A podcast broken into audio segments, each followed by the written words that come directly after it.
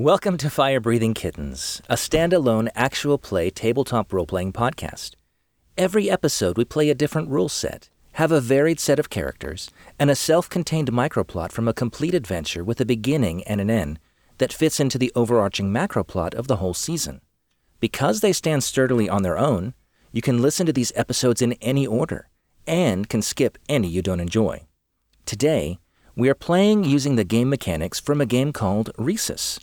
If you enjoy these mechanics, you can find Risus from the website www.drivethrough, so let me say that again, drivethroughrpg.com, but I wanted to emphasize the through is T-H-R-U and not the full spelling. Anyway, drivethroughrpg.com and search for the game Risus, spelled R-I-S-U-S. This rule set is very light, easy to pick up, and is well suited to imaginative gameplay so our players today should feel right at home. Speaking of players, today we are joined by Barbara and Jolly. Hey, everybody.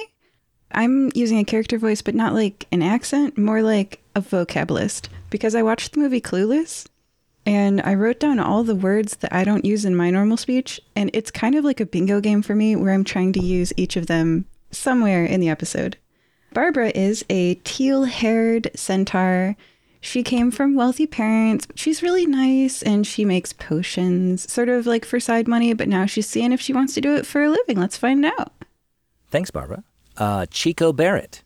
Hi there, nice to meet you. I'm Chico Barrett. I'm a three foot, four inch desert cottontail rabbit folk with tan fur, white chin and belly, orange paws, and I got wearing a cotton shirt with denim overalls, a straw hat, and a backpack filled with straw. Thanks, Chico. And finally, Kit Manu. Hello, my name is Kit. I'm a real tiny little bird person, so try not to, you know, sit on me or stand on me or kick me across the room like a football. That'd be much appreciated. Uh, I like to, what do I like to do?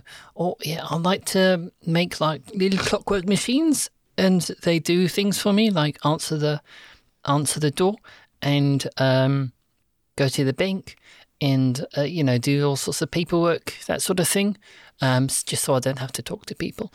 Uh, um, sorry, what was the question again? Oh, uh, who you are, and oh. I guess you are answering it very well. Continue. Oh, well, that's a, that's a new one. Oh, um, I've uh, oh actually yeah, I've just been working on this um like backpack based glider system, so I can um well, not so much fly, but, you know, fall with slightly more style than usual. Excellent. I'm not sure if it works yet. Well, maybe we'll find out in this episode. Thanks, Kit. So, all of you are all in the Fire Breathing Kittens Guild Hall. The guild's cozy wooden interior is warm and inviting. In the back, there is a bar, a seating area with wooden tables and chairs, and a wall with a corkboard where job flyers are normally posted, but None seem to be present today. Uh, it's a Wednesday morning, and there is a mood of confusion and concern in the air. Many guild members await an announcement from Nulasag on new assignments given an unprecedented situation. Uh, while you're waiting for this announcement, what are all of you doing? Chico's going to be sitting down at a table crafting his straw dolls because he hasn't had a chance to do them in a while because he's been on so many adventures and so many just fun outings and what have you. So he's finally taken some time to relax and craft his straw dolls, even on this very, very unfortunate Wednesday where everything's just kind of there's a there's just doom and gloom in the air. Uh, Kit has taken out some of his uh, little uh, clockwork people. They're even smaller than he is, which is saying, you know, seeing something considering he's what about a foot and a half tall. So they're maybe about five inches tall and you've got about uh, maybe 10 or 11 of them. And he's just kind of uh, got them playing a little sport and he's just kind of looking at them and seeing how they, they play. And he's like, no, he's, he should be doing a barrier there. That's not going well. Um, oh, no, uh, catch it, you idiot. No. Oh, it's the absolute travesty of this game, sorry. And then, uh, which immediately gets knocked over by, like, whatever, whoever passes by who happens to have a tail. He just sweeps everything away and he stares up as if to say, probably for the best. Oh my gosh, I'm so sorry. It I was didn't- not a. They were not playing well. It's not a good game. I'm a seven foot tall centaur. I have unfortunately heavy hooves and a sweeping horse tail. And I'm like, but these figurines that you both are making are are so classic. I'm referring to both the straw dolls and the um, soccer team, maybe I don't know. Yeah, yeah, but it's the spin bowl is like not very, not very good at all. Is is completely off, offside. It's not worth it. Honestly, you can just uh, fall between the floorboards. That one. Well, these things are actually pretty small. Well, now I take a look, yeah, they're about the same size. I'm comparing my straw dolls to to Kit's straw doll, Kit's no Kit's clockwork things. In fact, Oh, I do know, want them? Do you want them to move at all? I can. Uh, well, if I take this one and just put it inside your one, then we can make a little like moving scarecrow. oh, that'd be very interesting. That'd be very neat. Yeah, let's try that. Yeah, and then we can stick it into the, the rafters and scare off the sparrows. Yeah, and all the possums up there too. Yeah, that'll make a. That'd Oh, I don't want to go near the possums. They've got knives. It, they, they got not well. I guess some would particularly have knives. And oh no, no, they, they've got kni- they got knives. They're like sharpening them and uh, like big proper knives. well, we I'm need to you. take. We should take care of this problem together by making these clockwork scarecrow rabbit doll hybrids and put them up there and scare them away. Yeah, let, let, let's just scrap whatever you've got planned. We're gonna do Kids and Chico take on the roof The new assignment is uh, opening a pest control business. Nice. The possums have knives. Everyone. Hey. All right. Well, as you are discussing the uh, the details and the possible um, entrepreneurship that you may engage in together, uh, exiting Nulasag's office and coming downstairs, you see an imposing and very muscular Goliath with emerald green eyes and pale bluish gray skin. He's wearing crisp khaki pants, no shirt, and a black cloak associated with Fire Breathing Academy. He stands at seven foot seven, wields a massive warhammer, and has a determined expression on his face. Uh, he addresses the guild. Uh, hello, members of FBK. Uh, for those of you who don't know me, my name is Skirmish Killington, and I have spoken to Nulasag. I'm afraid to say uh, his condition is getting worse. He's still in good spirits, and expects us to do our jobs as heroes, the heroes we signed up to be. Over the past week, the magic users of the guild have reported. Rep, sorry. Reported. I'm a little choked up with Nulasag. Have reported odd happenings. Increasingly, magic use is becoming unreliable. Sometimes doesn't work at all. And at times, even the most simple spells can backfire on the most experienced magic users. The city of Niqamui is beginning to descend into chaos as many of the normal functions of society that rely on magic have ceased. I will be dividing you into squads with specific tasks. Hopefully, together, we can weather this storm. Please be patient as I hand out assignments. And so you see the Goliath starting to make his way through the guild, and he's uh, talking to various groups, moving his hand as they indicate direction and giving them instructions. And um, yes, and so now you are presumably waiting for him to talk to you. Yeah, so magic's on the fritz. That would explain why he can't bowl for toffee anymore. Yeah. Sorry, I was talking about uh, little Shane down there. He's fallen beneath the floorboards now and uh, he's looking quite sorry for himself. Can we can we fish him out? Trust me, you don't want to. Oh, okay.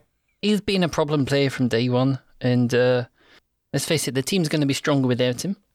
All righty then. I'll let him go on his little adventure. Have fun. Uh, what was his name again? Shane, Shane. God. yeah. What sort of beast do we have in the basement, by the way? What, uh, giant possum with, uh, Giant possum Katana. with With the oh with a katana. katana. Yeah. yeah. Yeah. Yeah, it Yeah. trains all the other possums in knife combat. Here's the 411. I heard that the lady possum in the basement has knives because she's going to get her babies back, and they're all in the roofs because it's a family that's been separated. But not for long. The knives are going to solve the problem. When don't they?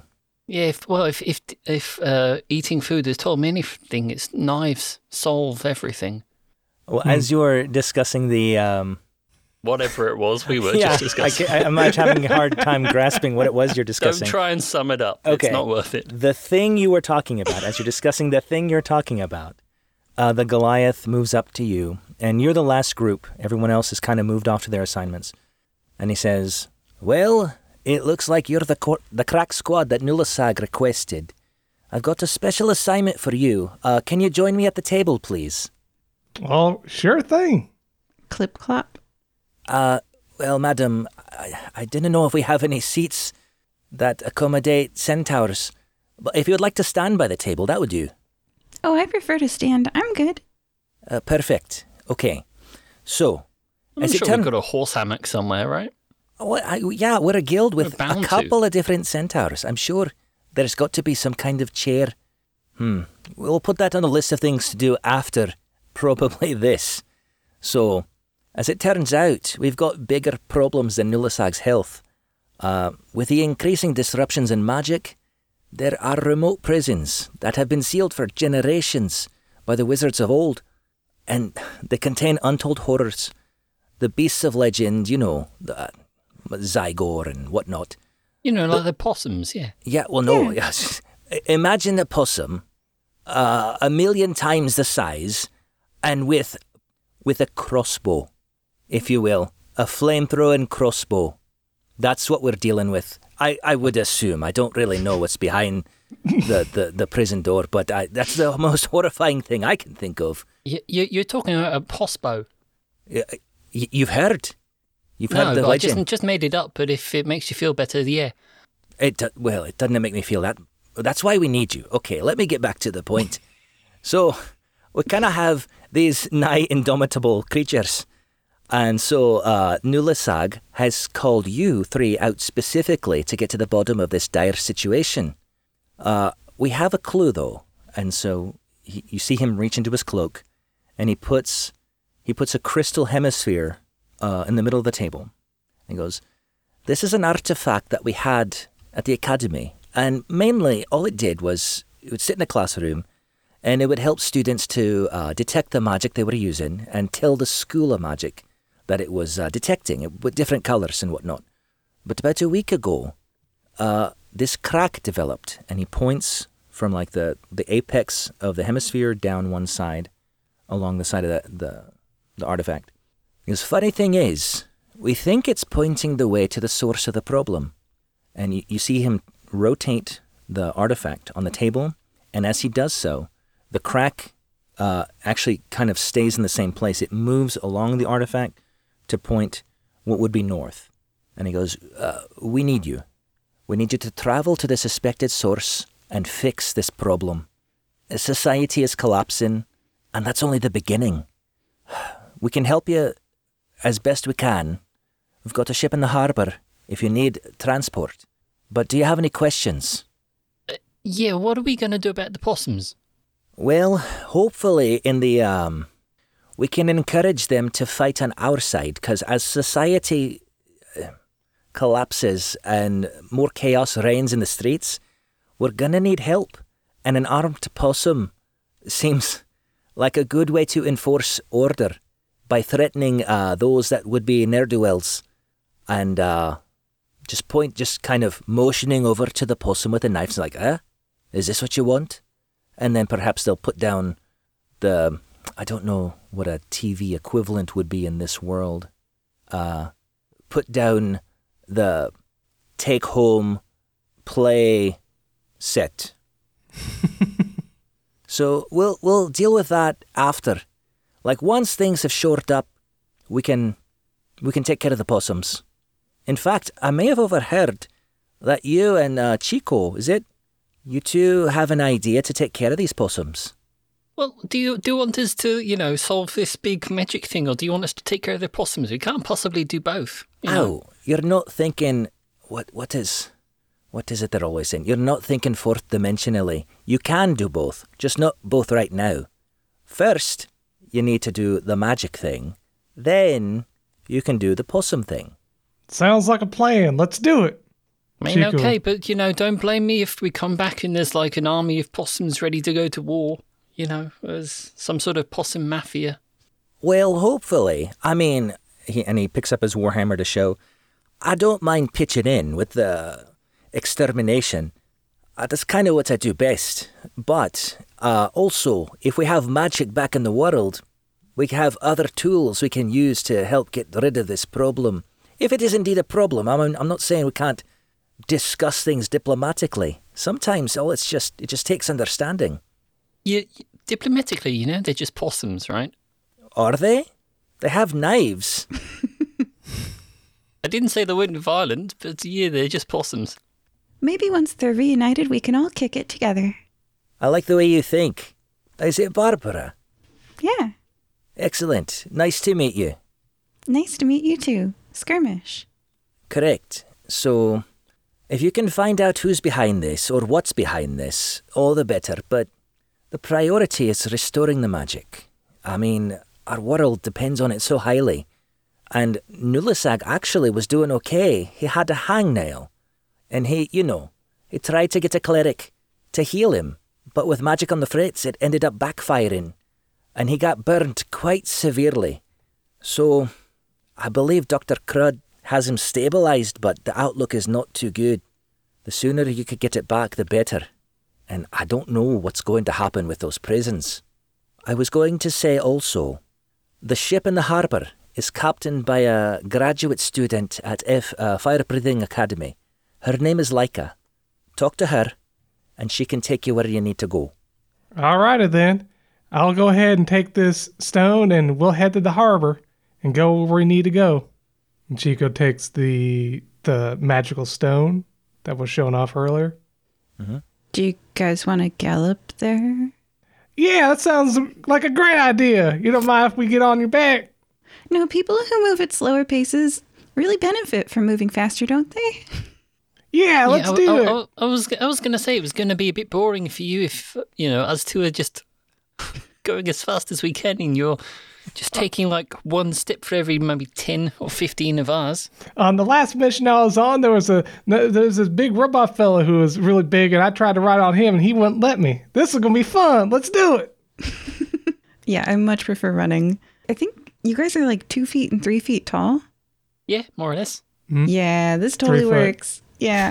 To be ooh, honest, can to we- be can- honest, can Kid I- could probably ride on Chico. Yeah, that's what I was thinking. Uh, can I get a rope and uh, just tie it to your tail, and then I can glide? I want to test it. Sure. I like the I like the look of that. I'm going to uh, ask you to do a skill check. Oh, and no. so this will be the first one that we do in the Bound to Risus happen mechanic. at some point. Yeah. And so it'll be some kind of dexterity or strength or something to do with the flying that you're doing. And so, listeners, the way Risus works is each character has what's called cliches and different levels of cliches. So, for example, uh, Skirmish as a barbarian would have like a level 5 barbarian cliche and everything that comes with that. He's strong and violent and can uh, push things. You know, so if there's a situation where those things would come up, you would roll that number of d6 to um, beat the target number and then see if you'll hang on. Now, this target number is not going to be very high. So, first, uh, Kit, tell me which cliche you're going to use. Well, it's either going to be Tinker or Aeronaut. You have a higher But- one in Tinker, right? I do. I was I was thinking that if you're just looking at specifically how the glider functions, it would probably be Tinker, but Aeronaut would more be about how Kit actually Flies it. flies it. I think that would probably be more appropriate. So what you'll do, your uh, aeronaut cliche is level two, so you roll Level two d six, and then I'm going to make it a very, a fairly simple, not trivial, but like a, a two. So you need to meet or beat a two. Actually, we'll make it a three because a two is automatic. Yeah. Well, let's see. Oh, that's handy. Uh, nine. So Ah. we're so we're rolling the the two d six and adding them together. Correct. So now you've uh you, you you're not you are um gliding with style. You're doing barrel rolls and uh you just you have this. I don't know if kiwis can smile, but if they could, that is exactly what you're doing. You're just having a ball as um, Barbara gallops turns left and right, and you're swaying in the breeze, and you're just uh, living life to its fullest. I'm just glad no one's invented power lines. It's a good thing. Wow, Kit, that looks incredible. You're going to need to make me one of those. That looks like a lot of fun. Meanwhile, all Kit hears is All right, so um, you make your way down to the docks, and there are examples as you go of heightened tensions by the people that would occupy the markets, the docks, the different places as you pass by. There's a lot of um, you can just feel the tension everywhere you go, and it, it, it, things are just right on the edge. Uh, many of the ships that are normally docked are absent, and it creates this very eerie feeling.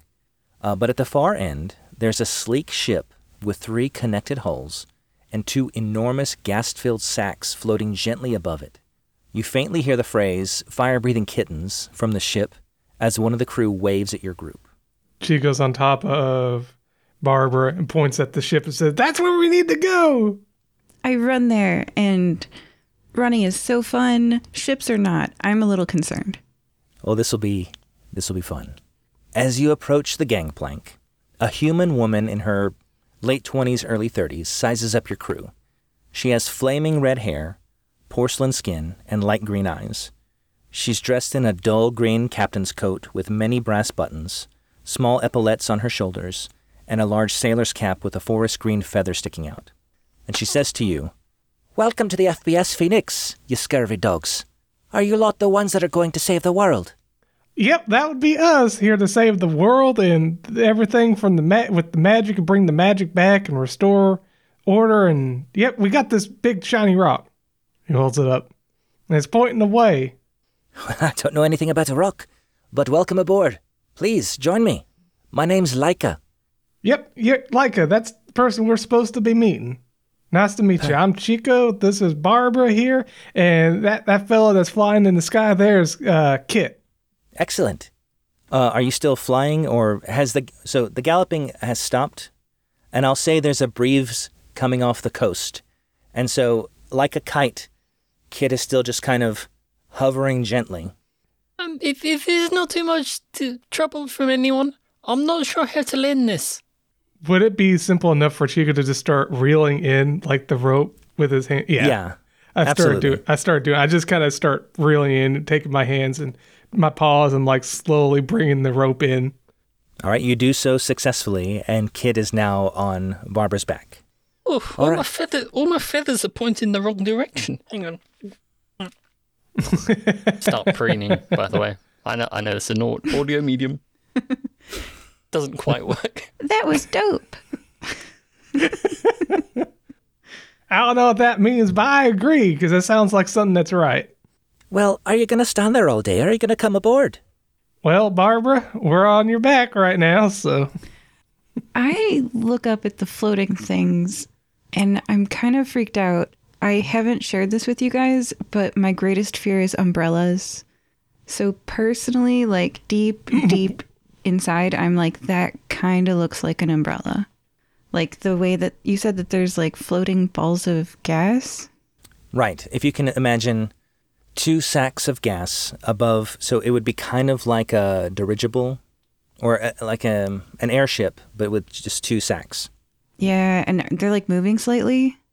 They are uh, floating slightly in the breeze. Ooh, yeah. So I lift a hoof and I take one step forward up the gangplank. is everything okay, Barbara? You kind of hesitant. I know we gotta go save the world, but don't worry, you got us here with you. Chico's thinking you're a little hesitant because it's a big job and not because of your fear of umbrellas with the very umbrella like things, which I think is adorable, but I'm sorry, guys. I'm totally bugging. That thing looks like an umbrella. what? It, It's like it moves unnaturally. Wait, what? What does? He looks up at the balloons. It's like, what? That's just balloons. I Balloons like aren't it. balloons aren't umbrellas. They're balloons. Wait, and why? why are you afraid of umbrellas? I don't know why.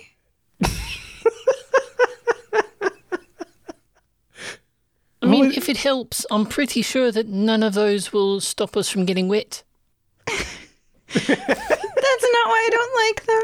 Look, if I close my eyes, can you guys tell me if I start to veer off the gangplank? Uh, sure. And we'll get you out, out of the way of those umbrella like things. Don't you worry. Have Have you thought about you know looking down? Okay, I'll just look down. Yeah, look at the gangplank. That's where the balloons aren't.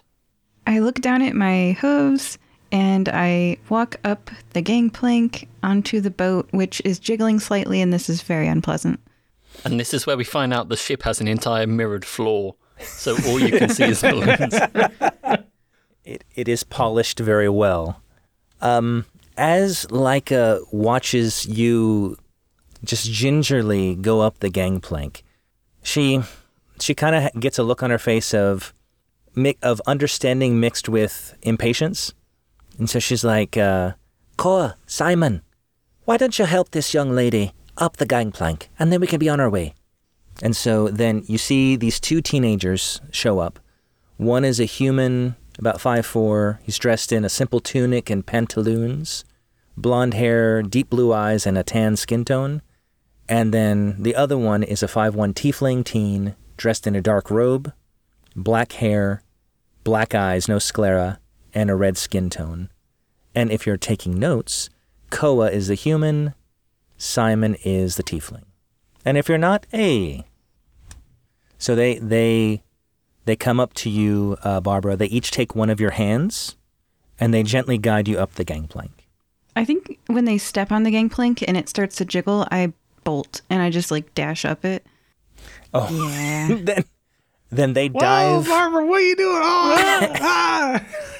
they dive out of the way. Uh, Simon the tiefling does make it on the deck, but Koa ends up in the water, and so he uh, surfaces, shakes off a little bit, swims over, and then makes his way back onto the ship, but doesn't doesn't say anything. At least nothing negative that you can hear. If I'd noticed, I would have apologized, but I was too in my own head. So I'm on the boat now. Woo. Nice. So, I'm assuming you're afraid of ships then? I can't say I've ever really been on one before. Well, don't worry. I'm uh, quite, quite a pilot to ships. We'll get, we'll get to where you're going, no problem. And if you'd like, we have some quarters. You can go in. You don't have to stay on the deck.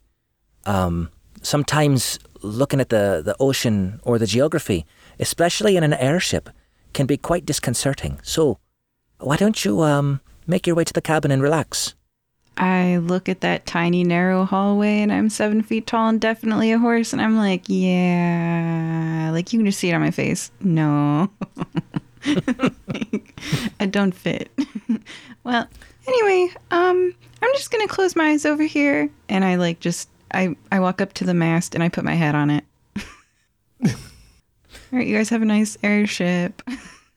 I'll be over here, scared. All right. You'll be pleased to know that I know that most airships are a bit magical, and with the the problems we're experiencing with magic, we would wouldn't dare do something like that to you and endanger you. So, uh, we've got a 100% mechanical ship, and uh, should be should be all right. It was made by a, a master craftsman. I believe his name was Vulcan Ornifex. Quite good. So you you don't have to worry. Are you ready Yeah, to he, he- he's cast pretty off? good. He's pretty good. Is he pretty good? You know him pretty then. good. Yeah. Well, all right then. You should. Do you do you feel you could do better?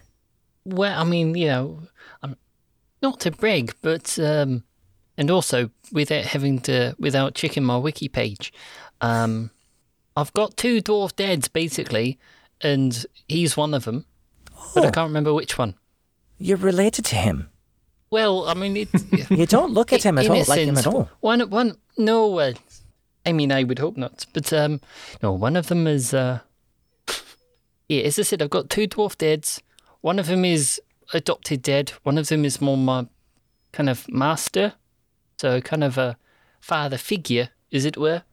So I suspect it's that one because the other one is also a smith, but also nowhere near here.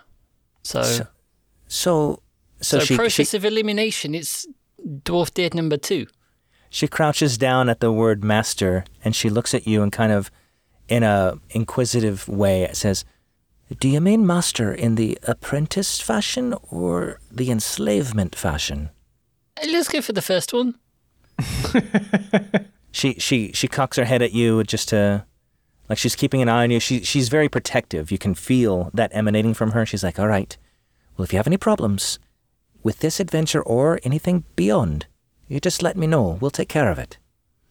All right. What a, what a weird way to say something completely normal. Well, I think she's just very nice to you. Well, then she, she, she kind of recoils a little bit and remembers her place as captain when she hears that. So she stands up, bolt upright, and says, All right, you swabs, are you ready to cast off? I guess I reckon we are.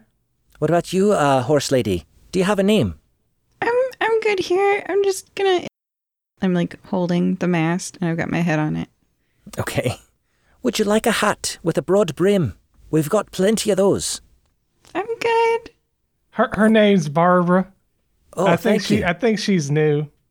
My name's Captain said before, and uh, we'll be on our way then. So, uh, as she orders the launch, um, you see the two teenage crew members get very busy, and the Phoenix whirs to life. And as opposed to a sailing ship on the waters, you don't start uh, making your way out, but you start making your way up. You glide smoothly into the sky, and as you rise higher, the tumult, kind of the the energy that you heard around Niqamui slowly fades, and you start seeing the features of the coast and kind of the broader geography of where you're at. So, uh, I'm ready to go. Do you have a heading that I can take us to? Hang on, who's got the magic thing? We didn't leave it behind, did we? No, So I, I got it right here. Uh, oh, okay, that's good. He takes a look at the at the rock. Is the rock's pointing in direction, right? Uh, yes, It's it's, still pointing acting the north. way- We need to head that way. And he just points in the direction it's pointing. I don't know what All right. direction that is. That's where we need to go. Is there anybody else here that's better at directions? No offense, young man. Or Well, are you you're, referencing you're that a stone? So. Oh, y- yeah. Here, you can take a look at it. He hands her the stone. Fascinating. So she turns it and observes the crack. And uh, do you mind if I just mount this here by the wheel? Oh, that's no problem. Perfect. So she kind of rigs up a device such that it can be secured by the wheel so she can tell where she's going. It's like, looks like it's due north. All right. We're in for a long journey. Um, why don't I hand out a few duties and you can take care of some things in preparation for whatever comes our way? Does that sound good to you all?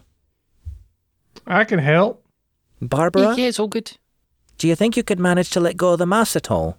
Why do you need me to help? Well, that's kind of the rule of the ship. Everyone helps out. No freeloaders.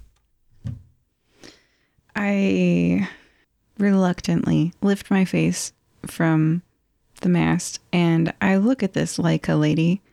I'd like to do like an insight check on why she's offering to save Kit from Masters, but is forcing me to do something incredibly unpleasant for me. like, what is this really helpful evil person? so I'm just, I want to do an insight check on her. My response to this situation depends on her motivation for making me incredibly uncomfortable. She's taking her job as captain very seriously, and you can see that her captain's outfit is very prim and proper. And so she's, you can tell there's an air of duty and responsibility that she feels to do the right thing. And so, as captain, the ship is her responsibility. And if you're on the ship, you are her responsibility, but she's going to designate roles accordingly, if that makes sense. And so, yes, you're a passenger, yes, you're a hero, but you can also pitch in. I think that's what her attitude would be. And that's, that's, you read all of that in her face and body language. I take out a potion from my many saddlebags and it's brown and bubbly and I drink it and I seem to lose my inhibitions. I'm walking on the deck. You got it. Is it a magic potion? Yeah, Okay. I need you to roll a d10. that's a five. Okay, it has the effect you intend. I feel less fear. Okay. Okay, I'll try my best. I tell this lady who I'm trying to work with. That's very, that's very good. There's no I in team. Okay. so she has the heading. She's going to be doing the steering, and she says, "I've got a few jobs, and I'll divide it up between you and my crew. Uh, so we've got um, making rope ladders, if anybody's good at that. We need to help prepare food for the journey. Uh, maintaining the main engine. It has to be uh, checked in uh, at least a couple of times per day. And readying the ballistas. So you never know what we're going to encounter, so we need to ready. Uh, we only have magical, uh, excuse me, non magical weapons aboard. So they need to be ready in case of attack. Do any of you want to do any of those things? Engine, engine, engine, engine. I could make make the rope ladders or do the cooking. That depends on Barbara. Barbara, what are you good at? I noticed that. Wait, cooking was one of them? Yes. Oh, yeah, but that's like inside. I noticed that these ballistas are like right here. I'll just, and I like walk three shaky steps over to one. Yeah, they're not at the end of the railing. They're they're midship, I guess. And so, yeah, they're right by where you are. And so I need everybody to find a cliche that is associated with a thing that they're trying to do and then roll for uh, to try to beat the target number. All right, since no one's going to do the cooking, that's what I'll do. All right. And I'm going to roll my crop ninja cliche. So my total with cooking was 25. Holy moly, yes. Um, not only do you prepare the food, but it is the best food the captain or crew and possibly your uh, fellow party members have ever had. Like just the smells and the aromas coming from the galley are intoxicating. They're just so delicious. And you made them in such a way that they'll last a while. Mm-hmm. I figure it's just with all the spices they have and it's new stuff, and Chico's just throwing it all together and figuring it out. And something new to him, and he's having fun, just having fun, enjoying himself. And that's what really brings it out. Okay. How is the engine doing? Uh, the engine, if I had to put it on a scale of 2 to 30, is a 20. Perfect. Yeah, it is. Um, you actually notice a design flaw because you rolled so well, and you're able to correct it. And the engine not only works more efficiently, but requires to be checked in on less often. Well, I'm going to have to write this one down. There's a bit of a clumsy mistake if I I mean, someone should have been paying a bit more attention to that. Oh, wait, it was probably me, wasn't it? I'm probably thought this looked familiar. Yeah, that was it. Whoops. I guess I won't mention it. There was no, absolutely nothing wrong with this engine at all. And, uh, yeah, I've just made it better, in fact. Wonderful. All right, Barbara, how are those? What did you roll for uh, preparing ballistas? If do you have anything that would be any cliches that would fit? Yeah. Maintaining metal means oiling it. And as a mm-hmm. chemist, I have petroleum separated into its components. Like I've got gasoline, I've got Vaseline, I've got, you know, so I am able to keep the machinery in tip top shape with my chemistry with the 14. Probably. Fanta- yes. I don't know. I don't know what numbers are in this game. well, there is a scale of like a five, for example, would be simple for a pro, but difficult for a civilian. And then it kind of goes up in fives. And so the, the roles that you're getting are exceptional, I would say. So you're so skilled in these categories that you're doing not only well, but extremely well. So the ballistas, you notice um, there, there were some of them that were catching and that would potentially misfire, maybe, but now they are all in pristine condition. And uh, the captain looks at all of you and is very pleased with your contribution to the ship. And um, as you, when you're done with your jobs, uh, you hear a rumbling, like a very loud rumbling off the port bow, which I guess would be the front left if you're a landlubber like myself. And so there's this just immense clear sky, but there's a rumbling coming from the front left, the port bow. Well, yeah, port, port is port. Right. What? Wouldn't port always be port? Yeah, port is always port. Well, then, then yeah, I agree. uh, so you're still flying. The captain kind of notices the rumbling. And uh, are any of you on deck when this rumbling is occurring? Yep. Uh, yeah. I would say Chico's up there after his job's done. Okay. Kit? Uh, I'm still going to be down in the engine room, maybe just making some notes on uh, how we can make the engine a bit smaller so I can attach it to my backpack Ooh. and have um, self propulsion. Yeah, actually, given the noise of the engine, you may not hear the rumbling. You might, but you may not. So, but for Barbara Definitely and won't feel it because it's all going. Oh, yeah. So for uh, Barbara and Chico, you begin to see strange green lightning emanating outward from a fixed point in the sky. A moment later, you see an oblong portal rapidly open to the size of an American football field, or uh, a slightly narrower version of Wembley Stadium football pitch, if you, that's your persuasion. And then out of the portal comes a huge and terrible storm equivalent to a Category 1 level hurricane. Uh, the ship immediately starts to sway and pitch to the starboard side. And all you notice, uh, Kit, is that Everything goes upside it- down. yeah, it's starting to pitch. Uh, I need everybody to roll something to do with your footing. So it would be like a dexterity roll, but if you have a cliche associated with that, you will need to roll that now. Let's see. I'm going to roll Farm Boy, which is experience and know how of farm life, in order to grab onto a rope and more and more than likely with, with farming experience and falling off of things and whatnot, just hanging on. You know, riding pigs Yep, riding. Yep, That- pig ride. famously rotate quite quickly. Hmm. I've got 19. Okay, that passes. So you hang on to the rope as you um, decide. What can you describe? What side of the ship you're on? Are you on the port side closer to the storm, or the starboard side closer to where it's being pitched? Probably looking at the storm before all this happened, so the port side. Okay. Uh, cool. So you're hanging on to the, the ropes by the railing. In fact, Mhm. there was a rope ladder that was on that side that um, Koa was working on, Mhm. and it kind of starts to unfurl. And what you do is you grab onto that, and you're you're just hanging on, but you you've got a very good grip. Mhm. Got it. Uh, Barb, Barba, what did you roll? You said you get two dice if you don't have anything that fits. Yes, but I will need to raise the target number respectively. Does that make sense? And usually, th- this isn't a specific mechanic in Risus. It do- it talks about that for combat. But since this is not a combat, I'm gonna try to do something that allows you to do that, or you can just fail automatically if you'd like. But I'm, I, I want to give you a chance. You know? My horse hooves slide across his deck in an auto fail. I try to like contrast my new characters with my old characters. Previous character, all decks. New character, no decks. She would auto fail Mhm. any deck save. Okay.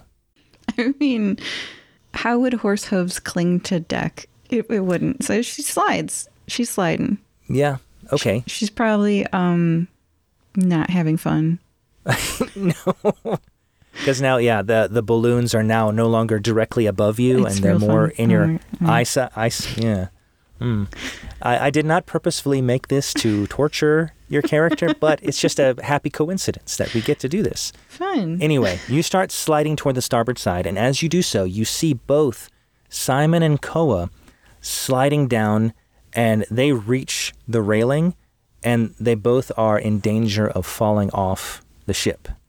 and of being squished by a horse who's going to smash right through that railing. Well, you're not in line. You're you're not in line with them. You're you're off centered. I guess you're further toward the middle of the boat. They're further toward the the bow. You're astern, I guess. Yeah, here I come. I hope you're built well, railing. Okay, so you slide, and you're uh, uh, how heavy would you say you are? Not that I'm supposed to ask a lady their weight, but you are a centaur, and this may play into the mechanics of the integrity of the ship railing. 1,400 pounds. Oh my. okay, so you are slipping. That's actually on the light end of a horse. I'm a pretty dainty centaur, you know, but I'm a centaur.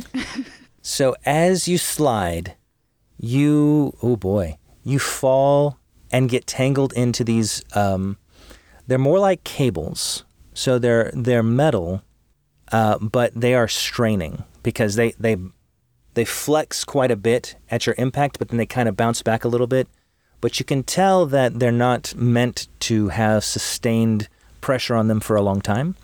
And as you hit those cables, uh, Simon actually flips onto the other side and he's hanging on for dear life on uh, the ship. And while this is happening, the captain is trying to um, steer the ship away from the storm. Like this is totally unexpected. She is skilled, and so she's able to to start getting that way. But the storm is so intense and fierce, and the balloons are kind of going everywhere, and the ship is tilting, that she's having a very difficult time of it. Can I? Do I have any chance to react? Like, can I do something? Sure, yeah, go ahead. This this game is all about role play, and as many details as you can put in there, the better. And the funnier they are, the better chance of your success. I'd like to drink a potion. Okay. While you are sliding, No, no, I'm in the cables. I okay, yeah, yeah. So you're there. yeah. I got flung across the deck. Now I'm in the cables. They're straining. I might fall off. Just saying. This is a great time Yeah. for magic, because otherwise I'm gonna die. Okay. I have a five in potion master too, so this is going to be a very strong not effect I intend. I'm going to try to be a, a Pegasus centaur, but Oh, let's roll. Let's see. And then do you want me to roll a d10? yeah. Roll a d10 to see if it goes the way you think it'll go. Okay. Uh, it's a seven, so who knows if that'll. But that's a 13. Do I sprout wings? You do, but it's the magic is tampered with. Like it's not exactly as you intend, and now I have to think on the fly of what happens. So the wings that you sprout are um oh no no, okay, here's what happens. You sprout like little baby wings that that really couldn't lift like they might lift Kit, maybe Chico, but they don't really do much for you, but however, um, what happens is they they they shimmer and it actually teleports you inside the galley. Oh no. I don't fit in the galley, my friend. Have you seen? Okay. Well, you can fit in the galley, but getting out of the galley may be tricky. This is awful. All right, cool. Let's move on to Kit. it's not going well. Well, I, I'd say it was going well considering you're not barreling face first off an airship. Yeah, that's it. Hey, could be worse. All right, Kit, what's going on in the engine room? Well, all all the lights are going flashy, flashy, different colours, and it's all very interesting. But um, yeah, everything's also started to wobble a little bit, and I uh, I rolled. Well, personally, for me, I rolled um, uh, aeronaut, which is just a two, just because to see how stable I end up being. Uh, I got an eight for that. Okay, uh, you end up falling.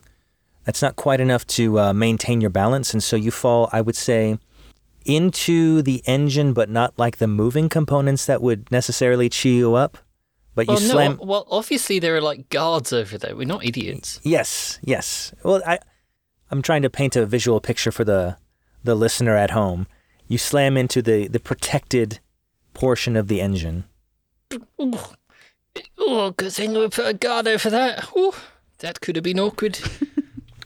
Um, also, uh, Was that, while the, in, was that the noise of a horse slamming against something? you also hear uh, because there's a pipe going from the, I don't know what you would call it, the wheel to the engine room. The, the helm. The, oh yes, the helm. Very nice. Uh, you are truly you an can call it the steering wheel if you want to. I'm going to call it the big turny thing. So anyway, from the big turny thing, uh, Laika is shouting in the pipe, but it's kind of it blends in with fierce wind, and so you hear a lot of wind coming out of the pipe, but you faintly hear from her, "If anybody's in the engine room, I need more power now." Oh, I'm giving her all she's got, Captain. but the, the engine can't take it anymore. I assume I haven't really looked. So what- It's something I heard someone say once, and it sounded fun. Can you um, are you making any modifications to the engine in order to give it all she's got? Oh yeah, I can do that if you want. I can just pr- actually we, we we fitted this one earlier. Uh, it just says um, storm. It, the storm setting. Yeah, it's, it right. a sensible thing to put on. It's weird that most ships don't have one. You know, uh, I will accept that. And uh, You you require no roll because everything is automatically done as you shift from normal to storm. And yeah, so uh, ba- ba- basically all it does is um, from the um, the kind of tops of the masts, they kind of open up a little bit, and a lightning rod pokes out of each of them, Mhm. just to kind of draw in any, lightning, uh, which in turn kind of like funnels down back to the engine, uh, which kind of um, powers up kind of like an induction kind of gravity thing, which helps to suck like everyone down into the. But it's it's not quite the magic thing, uh, but it's more of like a vent system. So it kind of like there are fans underneath the surface of the the deck, which uh, kind of start turning, and it kind of starts vacuuming people onto the surface, kind of like the opposite of an air hockey table. Okay. I I think I get what you're saying. So as this is amazing because there were going to be some lightning strikes that were to be avoided, but now as lightning strikes the mast of the ship, it powers the engine as you so uh, wonderfully described. And what you what Koa and Simon experience is they are uh, sucked toward the midship. Uh, they they kind of flip over the the railing and are sucked up, even though the ship itself is still tilted starboard. Uh, the captain, unfortunately, is um, being pulled away from the helm. Uh huh. The helm, and uh, Chico is hanging on to the ladder, but the ladder itself is kind of moving toward this uh, this suction. But as all this well, I'm- happens, I'm saying the idea is that the fans are kind of beneath the surface of the, the deck, right? So oh, everyone is getting sucked kind of towards the floor. So just as Oh, a instead of keep, keep everyone yes, on deck. So it's kind of a got it. So imagine it's just gone like real sticky. Okay. Well, then I will reframe that. Uh, the two that were about to fall off kind of get stuck to the edge within the railing. Chico is firmly fixed where he was, and Laika has a lot of support, even though she's being pelted with wind and rain. She's able to more easily uh, navigate the ship out of the storm. And so, because you uh, cleverly put a storm setting in the ship, uh, you're able to navigate out quite easily. And as you do so, um, as quickly as the storm appeared, it disappears. And then all is quiet and clear as it was before, and the ship starts to rock back into a, a level place, with everyone still stuck to the deck, with the exception of Barbara, who is now in a galley filled with wonderful smelling food. And Chico's on deck and is like, "Where did Barbara go? I saw she was falling off. Is she? Did she fall off?" And he runs over to see if she fell off. Ah, you don't see a horse plummeting through the clouds. Where'd she go? I'm over here. And as you run into the galley, you see four horse hooves gently treading up in the air as I'm upside down, wedged in between the stoves on one side and the like prep table on the other. How'd you end up there? Were you hungry? You know, sometimes when you're scared, they say compression is a great way to calm down. This works. This is fine. My hooves are like just kind of flapping in the air. Oh shucks, I don't know what compression is, but that don't look fine. It's fine. I, everything's fine. You don't sound fine. You're making me upset. Oh, you already made all the food, though. It's all good. I'm wedged in here. There is no getting me out. I can bring you some food in the meantime. What do you want? Do you want some of the mashed potatoes or do you want some of the some of the mac and cheese? I don't know what what what you want. These are both spoon foods that, upon trying to eat them upside down, will fall on me. I'll take a loaf of bread. Yeah, I can get you some of the bread. Thanks. So as um, you have this conversation, the captain is kind of checking on everyone, and she makes her way down. She can look down the stairs into the galley and sees the cramped nature that you find yourself in, Barbara. And she's like, "Oh boy, not again."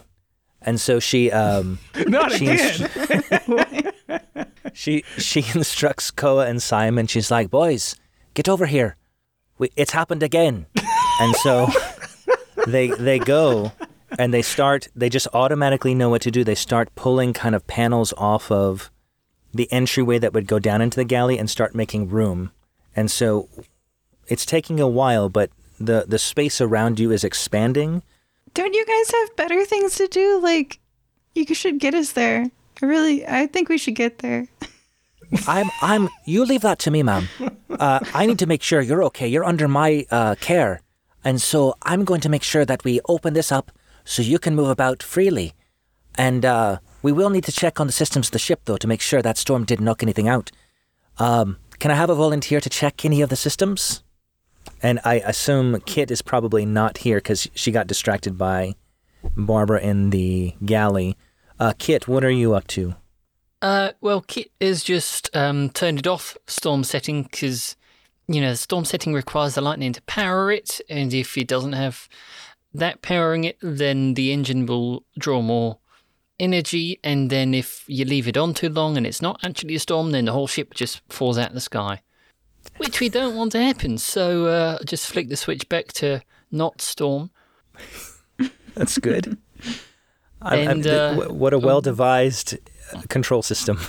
Well, you don't want, you know, it's it's quite an important function, and you don't want it to, uh, you know, you don't want to misread it or misinterpret it. So if, if there's a storm, you put it on storm. If there's not a storm, you put it on not storm. And so you have switched it to not storm, and the engine gets a little bit quieter. And it's not quiet by any means, but it's not as um, boisterous. It's just kind of normal, normal engine noises. Yeah, and then I'm just going to be checking to uh, see if anything is, just make sure everything is running as it should be, which I think it should be. Okay. Apart from the the kit-sized dent in one of the one of the gear guards. right. So I might get out a little mallet and just start kind of going ding ding ding ding ding ding ding to kind of you know hammer out that. Or actually no, just get that little plunger and go. Good trick. Nice. That that is exactly. It's precisely what you do. Uh, Chico, while you were in the galley with Barbara, you notice movement, kind of by what would be the uh, prep counter area. Like people there? it looks like it was a person, but in your mind you can see the um, you saw the captain was on went back to the helm, and then the two crew members are kind of trying to uh, widen the area to accommodate Barbara, but uh, and you're not sure where Kit is, but you do see movement over there. Yeah, Chico go, hops over there to investigate, see who who it was. Okay, as you um, do you have any kind of perception cliche or something associated with Hmm. that? Yeah, I could use crop ninja. Ninjas are perceptive. Okay. I was going to say explain. Okay, yeah, ninjas are perceptive. Okay, what you notice, especially um, being a master of stealth yourself, you end up seeing a cat. So it's a, a gray, regular sized cat with stripes and um, bright yellow eyes and a collar with a- what seems to be like a bell on it. And uh, it's just kind of hiding. Oh, well, you must be a stowaway. Well, that's no big problem. And I see you got this collar on. Does it belong to anyone? Is there a name on it? Uh, you look at the collar and there's no name, but the given your uh, actually, did you roll for perception? I'm sorry, you're Oh, not yet. ninja. Oh, 28. Oh, okay. You notice that this collar has no name, and the the bell itself is not like uh, it's not a bell at all. It's it's some spherical device and it's glowing a little bit. Well, that don't look good. That looks like magic. Are you Uh, saying this aloud? yeah, I say that out loud while looking at it. All right. Um, as you say that, the cat eyes like stares you deep in the eyes and tries to run away. But then is blocked because the kitchen is very packed. Mostly by horse. Well, cats are nimble. Wait, nimble. where you going? oh, Chi- Chico says, wait, where you going? I thought you were hungry. We got plenty to eat. He grabs a bowl of something and starts chasing after the cat. You might like this. All right, the cat is hopping from place to place trying to leave. Why don't you roll? I guess you rolled really well for your ninja, and I think that's dexterity based as well. Mm-hmm. So I'll say you were able, you managed to catch up with the cat, Mm-hmm. and you now are holding the cat, and it's it's resistant to you, but you have it. Oh, there's no need to be shy. You're you're welcome on this ship. You should try some of these. Uh, what the bowl of something I grabbed was uh, I don't know, fruit salad. I grabbed some fruit salad. Cats like fruit salad, don't they? Famously, yeah. um, the way you prepared it, because you prepared it remarkably well, uh, it likes this fruit salad. And so it, it starts to calm down and starts to kind of eat, but then stare at you every once in a while to make sure you're not doing anything uh, aggressive or strange. Hmm. No, I'm not going to do anything strange. I was just wanting to feed you. This it stowaway meows cat with the- kindly. this stowaway cat with a magical collar that's probably not that's probably causing these uh, hurricanes and whatnot and all this stuff. Maybe I should let the captain know about you. Are you going to take the cat with you to see the captain, or Oh yeah, I What is have. your plan? I have cat in one hand and fruit salad in the other hand in front of the cat while he's eating it. And I walk to Okay. the captain. the captain is steering and uh, is waiting for the crew members to finish clearing space so Barbara can get out, but then uh, sees you and says, "Oh, Chico, what can I do for you?" Hey, Captain Luckett, so I got this cat who I found with this magical collar that's glowing pretty bright, and I fed it some fruit salad and brought it to you. I don't know if this collar had anything to do with the storm that we just came into, but it sure started wanting to run away. And the moment I noticed its collar on, Uh, as, the more you keep talking about its collar, the more it wants to get away from you. So it starts really violently trying to get away, um, and um, it, it knocks over the bowl of fruit that you were holding, and so that's not all over the the, deck. I know. And so um, I need you to make um, some kind of cliche check that you're holding onto the cat if you choose to hold on to the cat. well, I've held on the cats a lot in the farm, so I'll roll farm Oh. boy All right. to try to. I- I've dealt with this kind of this kind of stuff a lot of times with a bunch of farm animals trying to kick away when they don't when they don't want some they don't know what's good for them. Got to I mean, put it put it this way: what are cats but slightly more furry, more furry possums? Exactly. Minus the knives. Minus yeah, the obviously knife. they're, Well, they're they got easier knife. than possums. Their claws are like knives, little tiny Ah. knives. Yeah. yeah, but not actual knives. Na- nature's easier. knives. All right, I got twenty two. Okay, yeah, you you your skill around livestock and animals, uh, it it's automatic. You don't even think about it. You just know exactly where to grab and counter every move that this cat. So the picture is you're talking casually to the captain, and your hands are moving uh, like tw- twice a second in repositioning to contain this cat, and the cat is completely helpless in its ability to try to escape you. But you're like, you know, you're pretty cool. Just like, yeah, there's this cat and there's this collar, and I don't know what's Every going on. Every time. I say and- collar, it gets feistier. I say, I think I know what the problem is, Captain. uh, and what's that? This collar, it starts screaming, snarling, and hissing. Uh, uh, well, what, what are you going to do about it then? Well, I'm holding it. Can you take the collar off?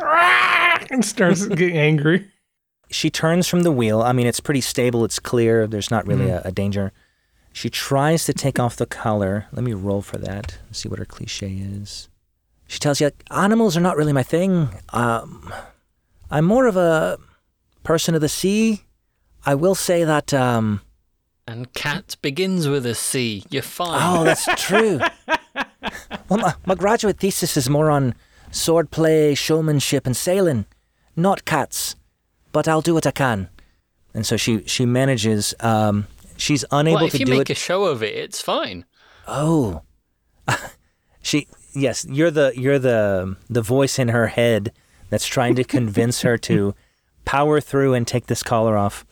So she um, she begins doing some very dramatic arm movements and almost a dance, but not quite, as she tries to sync up with the cat. And as she does so, she's able to remove the collar, and she has the collar. And as she removes the collar, uh, the cat that you hold in your hand, Chico, becomes something different. A possum. Not quite. It becomes, it slowly grows into a woman uh, with deep blue skin tone. Uh, her eyes are completely white, like um, all sclera, and she has white hair, but not very much, like like straggles of hair, as if um, she was burned at some point or something. Like she's uh, and but she is also dressed in uh, kind of a white tunic of sorts and pants, and so she's like, "Get, get Get. Oh, sorry, wrong voice. Get off me! Wait, you're not a cat. You're well, I'm not sure what to call you. Huh. Well, I guess I'm discovered. My name is Andrea, but that's all you'll get out of me. Wait. Okay, so you're Andrea. Wait, so hmm. I'm Chico. Nice to meet you. He'll tell his boss. She she eyes you suspiciously, and she's like, ah, I must get off this ship. well, it's a long way down to the to the ground. We just got done with the storm. Are you hungry?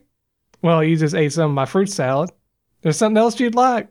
she she kind of eyes you and the captain, and she's unsure what to make of your offer of food. But then eventually you see her relax and go, Yes. Food. Yes, that sounds delightful. I I'll I'll take some of your food. Uh, come along then. Follow me. It's all cooked by me. Everyone on the ship liked my cooking. So she eyes you suspiciously and she's looking like i- i- it's as if she was expecting more of a commotion that she, uh, with her appearance and there is none. and so she just follows you and Well, she to be fair, we have just had a teleporting horse. that's Uh, follow me by this way. Don't go down the galley. They're they're dealing with the situation there. A horse got stuck in the galley, and you just see. just imagine, like, I know there aren't forklifts on the ship. But I just imagine like the beeping of forklifts backing up in reverse and dealing with the situation, like pulling apart panels to get the horse, and then Barbara's just like, "I'm fine." I will say at this point, um, enough of the tables and furniture or the fixtures have been cleared so that Barbara can at least get on her hooves, but the roof is a little bit low, so you can't exactly stand all the way upright, but you can stand. And so you see Chico with uh, this blue woman following him. Hey, I wave as you walk past because you're not going here. Hey, Barbara. Let's talk to you. We'll talk later. We got we got a guest. It's a this woman who's blue. Her name's Andrea. She she can shape shift into cats. Nice. So Andrea is flummoxed by the casual mention of like, oh, uh, This is not what I uh, expected at all. Uh, and then she she waves hesitantly at Barbara like, "Hey," and keeps following Chico. So when Uh, we I get think I think by this point Kit will have finished off checks in the engine room and gone upstairs in search of food, only to discover Barbara stuck. I hand you a loaf of bread. Um, it, are, are you were uh, stuck in here. Yeah, I, I I totally choked and I I did use a potion. I don't think I should use magic anymore. Well, uh, so so how how are you stuck in here? Can you not just like bend your knees and like shuffle out? I break the thing that I I like press myself and I'm like stretch and it goes snap snap snap. yeah, um. A broken dishwasher behind me. I emerge from the wreckage through the widened thing. But uh yeah, still horse, still inside. Yep. Well, we we should we can, we can just get you out. It's not not an issue. Uh, hang on, let me just uh, check this this doorway here. It should have a uh, just behind this little panel there. Ah, yeah, here you go. Here's your issue. It, it was set to not horse.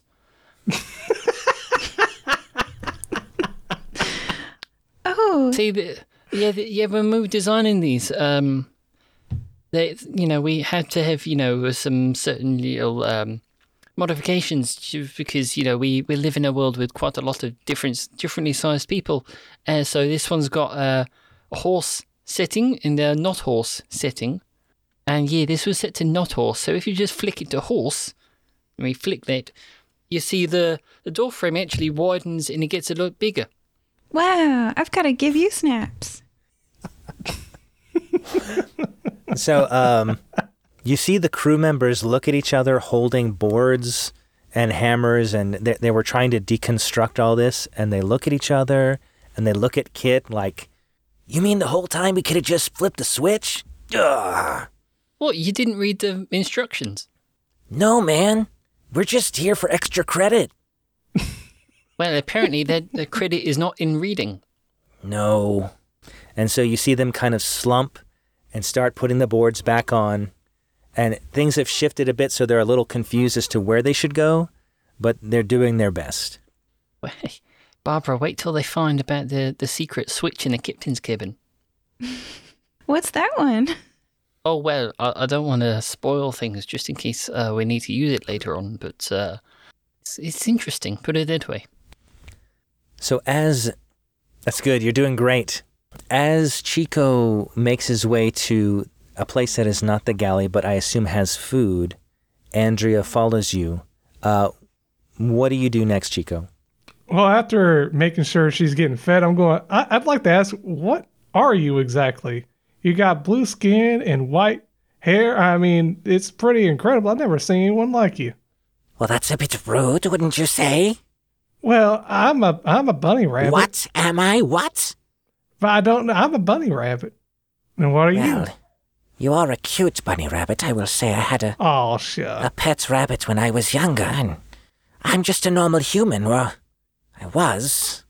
Till my classmates cursed me and became this. Oh, that's terrible. How could they?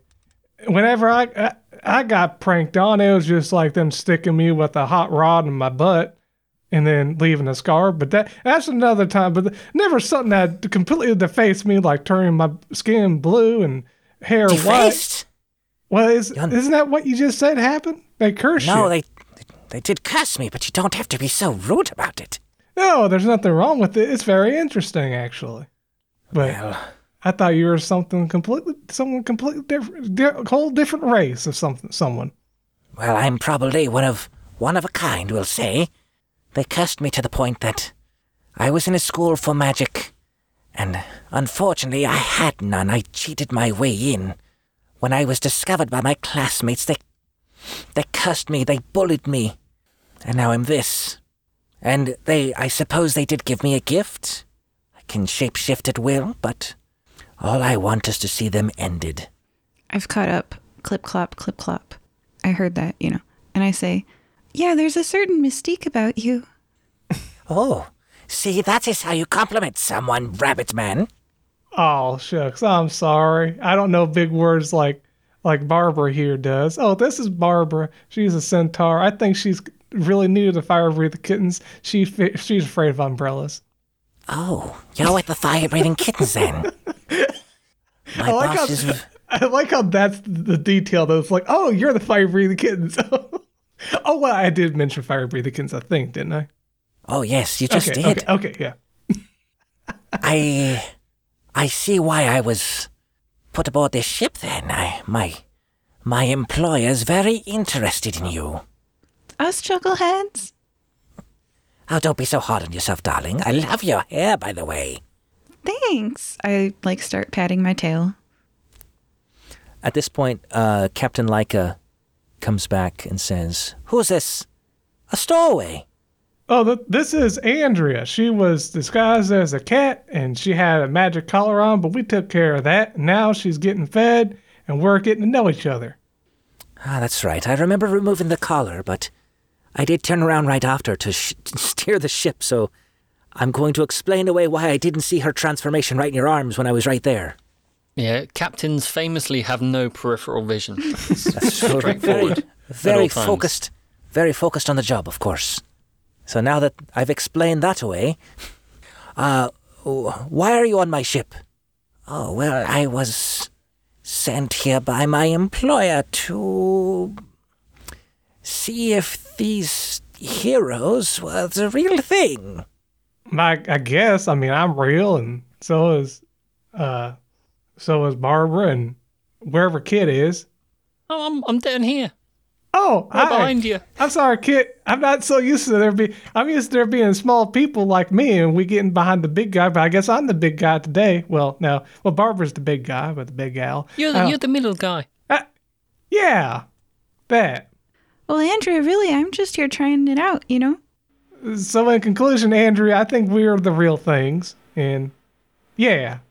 I don't really mean that you're material and exist, but more that you're the heroes that, well, the fire breathing kittens are known for heroics, and my employer needs such people. Oh, sure. Well, shucks. I mean, uh, if you if you're talking about the arson, that's uh, that's extra. yes, I've heard those stories too.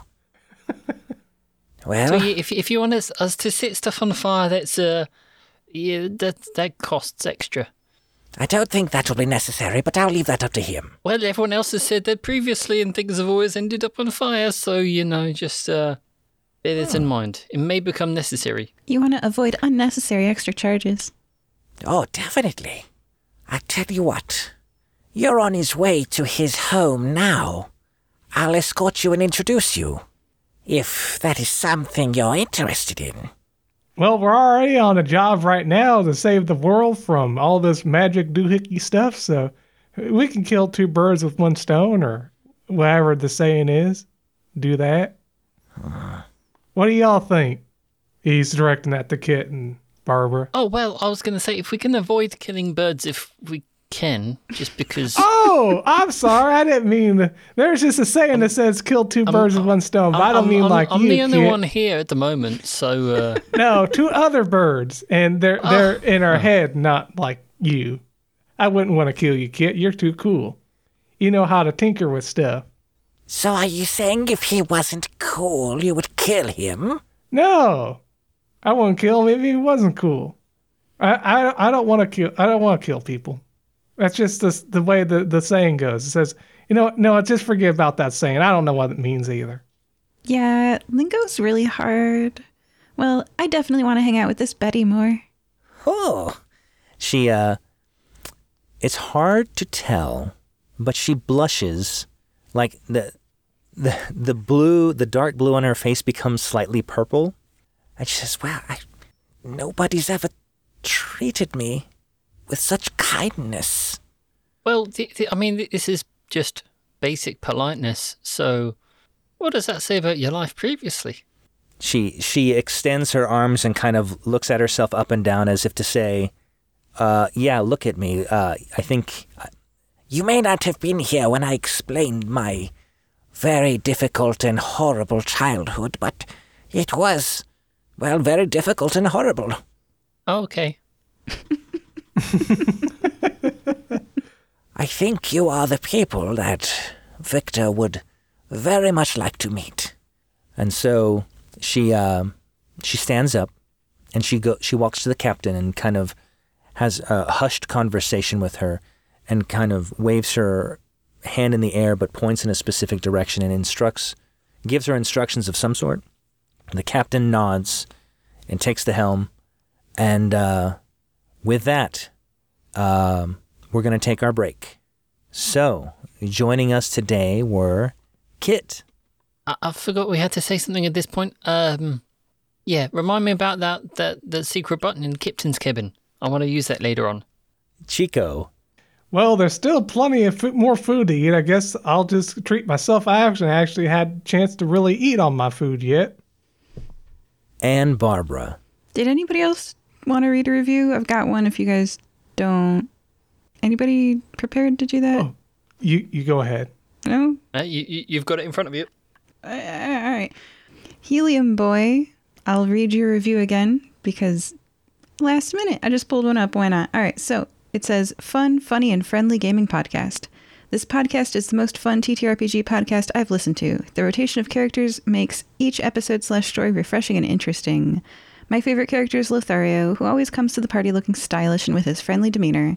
I'm still new to tabletop RPGs, but Fire Breathing Kittens has been a fun way to learn different types of tabletop games. Just wanted to make sure the person who played Lothario gets to hear that all the time. if you leave us a review on iTunes, we'll read it on air. Bye. Goodbye, everybody. Bye. Today's mid episode shout out is from clean underscore simple underscore 2796, who says, quote, For many years, a battle has been going on between heaven and the underworld for power over man. A mighty artifact can decide the outcome, the spindle of fate, whose new guardian becomes Marina. To get the spindle, messengers appear on Earth. They move into Marina's classmates, and the that's terrifying. And the whole trinity immediately falls into the epicenter of amazing adventures in the world of darkness. Where will the light of their hearts lead? Amazon.com slash spindle hyphen fate hyphen deafening hyphen dark hyphen ebook. Um, end quote. I think based on that Amazon link, I think it's called The Spindle of Fate. Um, if you want to read that book, it sounds very interesting and thrilling. So you can arrange for us to read your shout out at firebreathingkittenspodcast.com through our partnership with Buy Me a Coffee. If you'd like to read our books, we have books on Amazon, we have audiobooks on Audible. We don't pay to advertise our show, so if you would very kindly tell somebody about us, that would really help. Thank you.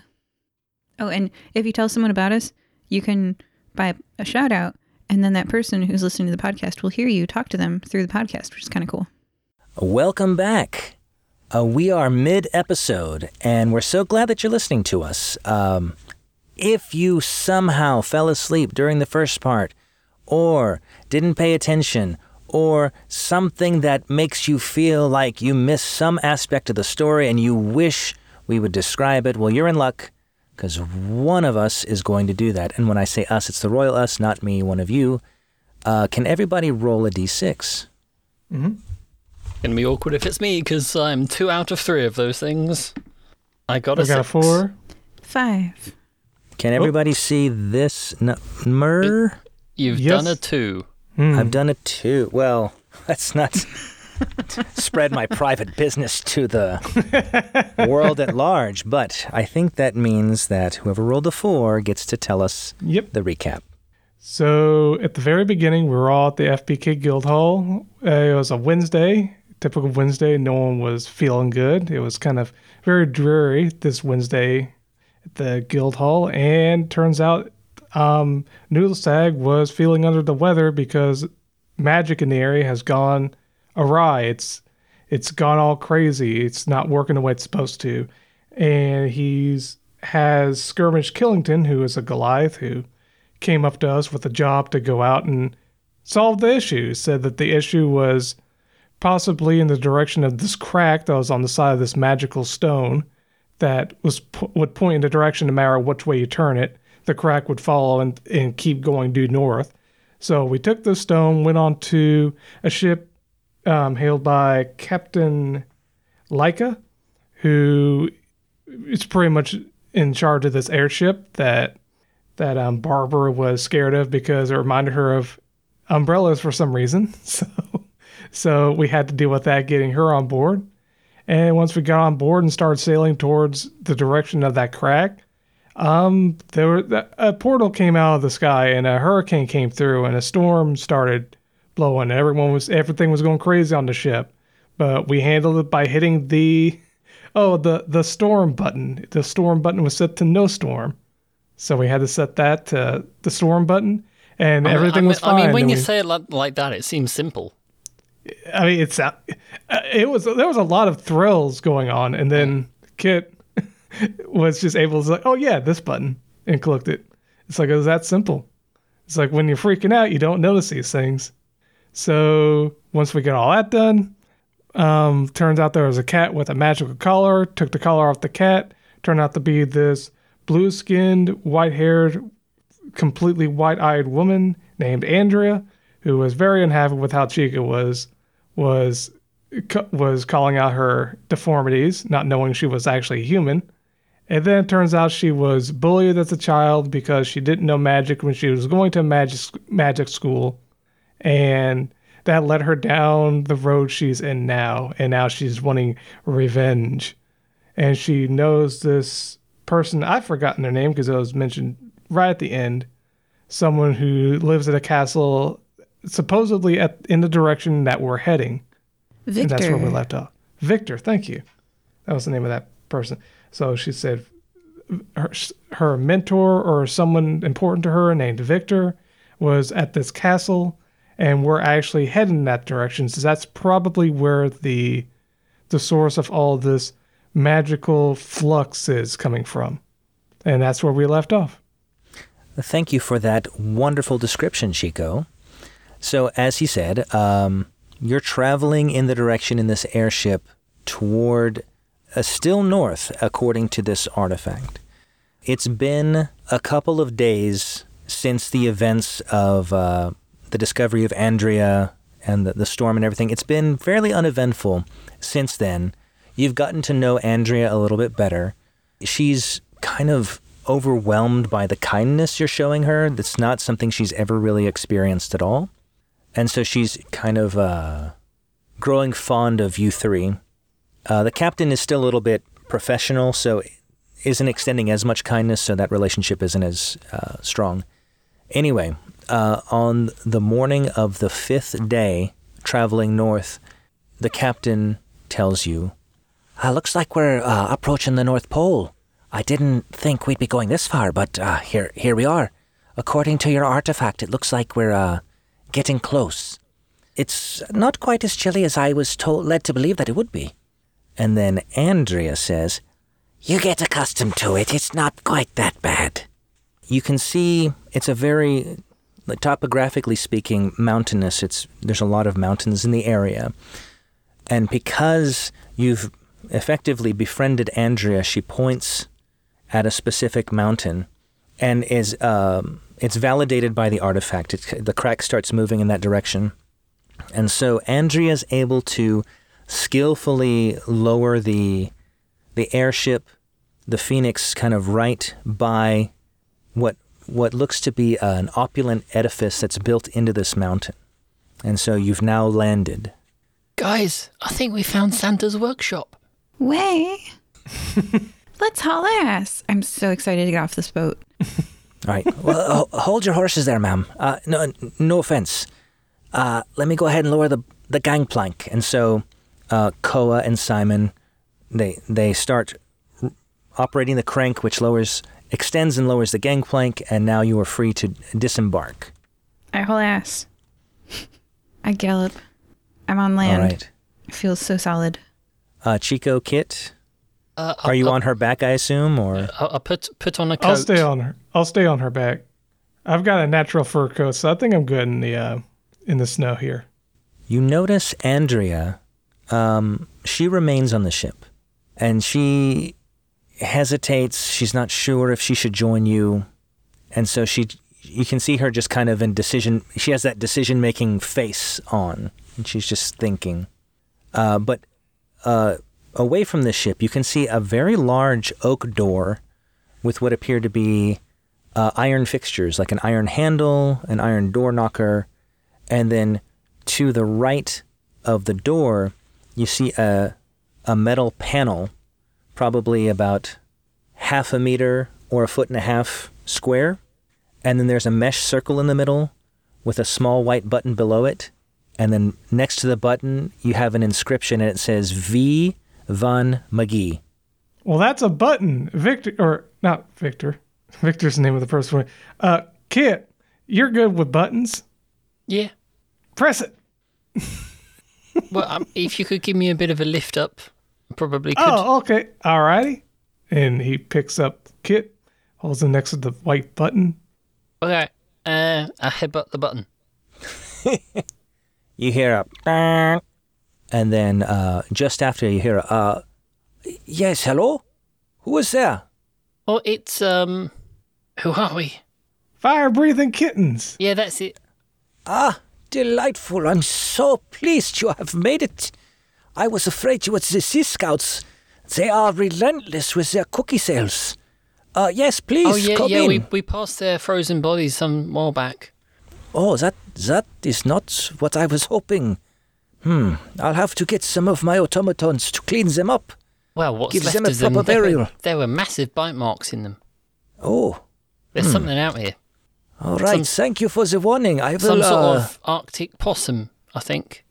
Oh, they wield deadly knives, you know. I will have to increase the security of my uh, abode. Thank you, fire breathing kittens. Please let me buzz you in. and then you hear "Bang," and then the uh, the oak door becomes slightly ajar. Wait, so Andrea's hesitant to come by or come with us?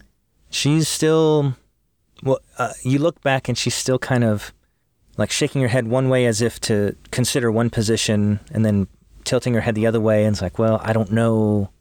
Like you, you recognize the, the body language. It's it's uncertainty. Chico's gonna look back and wave her and like, come on, we're waiting for you.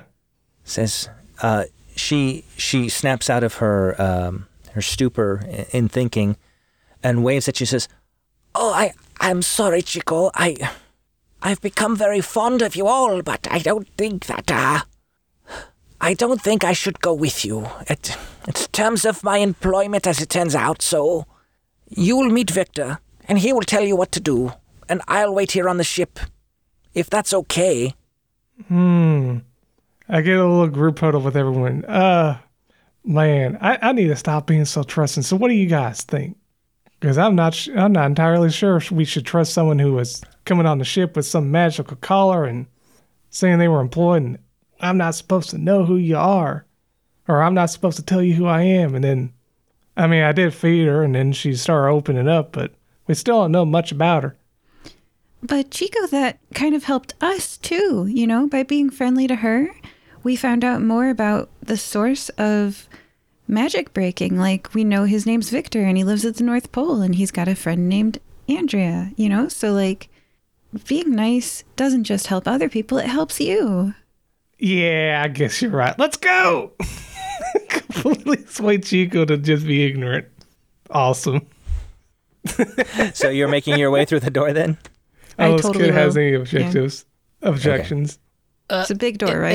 it- Oh yeah. So it's Great. it's massive, like twelve feet tall. yeah, I, I can see it set to horse. I think you're okay. I, I love how your new character is like completely opposite to your old character. Your old character would be wondering, but now your new character is just like, let's go. we can trust him. That's great. It's funny because after the last episode, Chico, Chico was very, or Chico's last mission, he was very much trusting, and then it went south. So now he's a little on edge about trusting people, just a little. It doesn't doesn't take a lot for him to change his mind. But as the door closes, I just want to get like a bit of a rock and just prop the door open so it doesn't shut completely. Okay. Uh, as you do so, quick escape, should we need it. smart. Uh, you walk in and it's pleasantly warm relative to outside, but with the door ajar, there's a nasty draft coming in. And so I think instinctively all of you kind of shift over to your left to avoid the draft. And uh, you find yourselves in a room that's pretty, it's not opulent, but it is, um, it's well decorated. It's, it's a foyer. It's, uh, has marble floors with various rugs, uh, tasteful paintings around uh, light fixtures that would resemble modern light bulbs, but may be unfamiliar to your group. Sorry. And the only exit out of this room, there's some seating that's very comfortable looking, uh, probably not for centaurs though. And then you see at the far wall, there's a door that leads on. Oh, and there, there is a sign on the table that says, please make yourself comfortable. Well, alrighty then. He just sees the sign and sits in one of the nice comfy chairs. This chair is mighty comfy. Unfortunately, it doesn't seem like there's any furniture here for our dear Barbara. Don't worry about me. It's not a problem. I'm totally cool. Um, let's just be mellow. Oh no, she's on nerves again.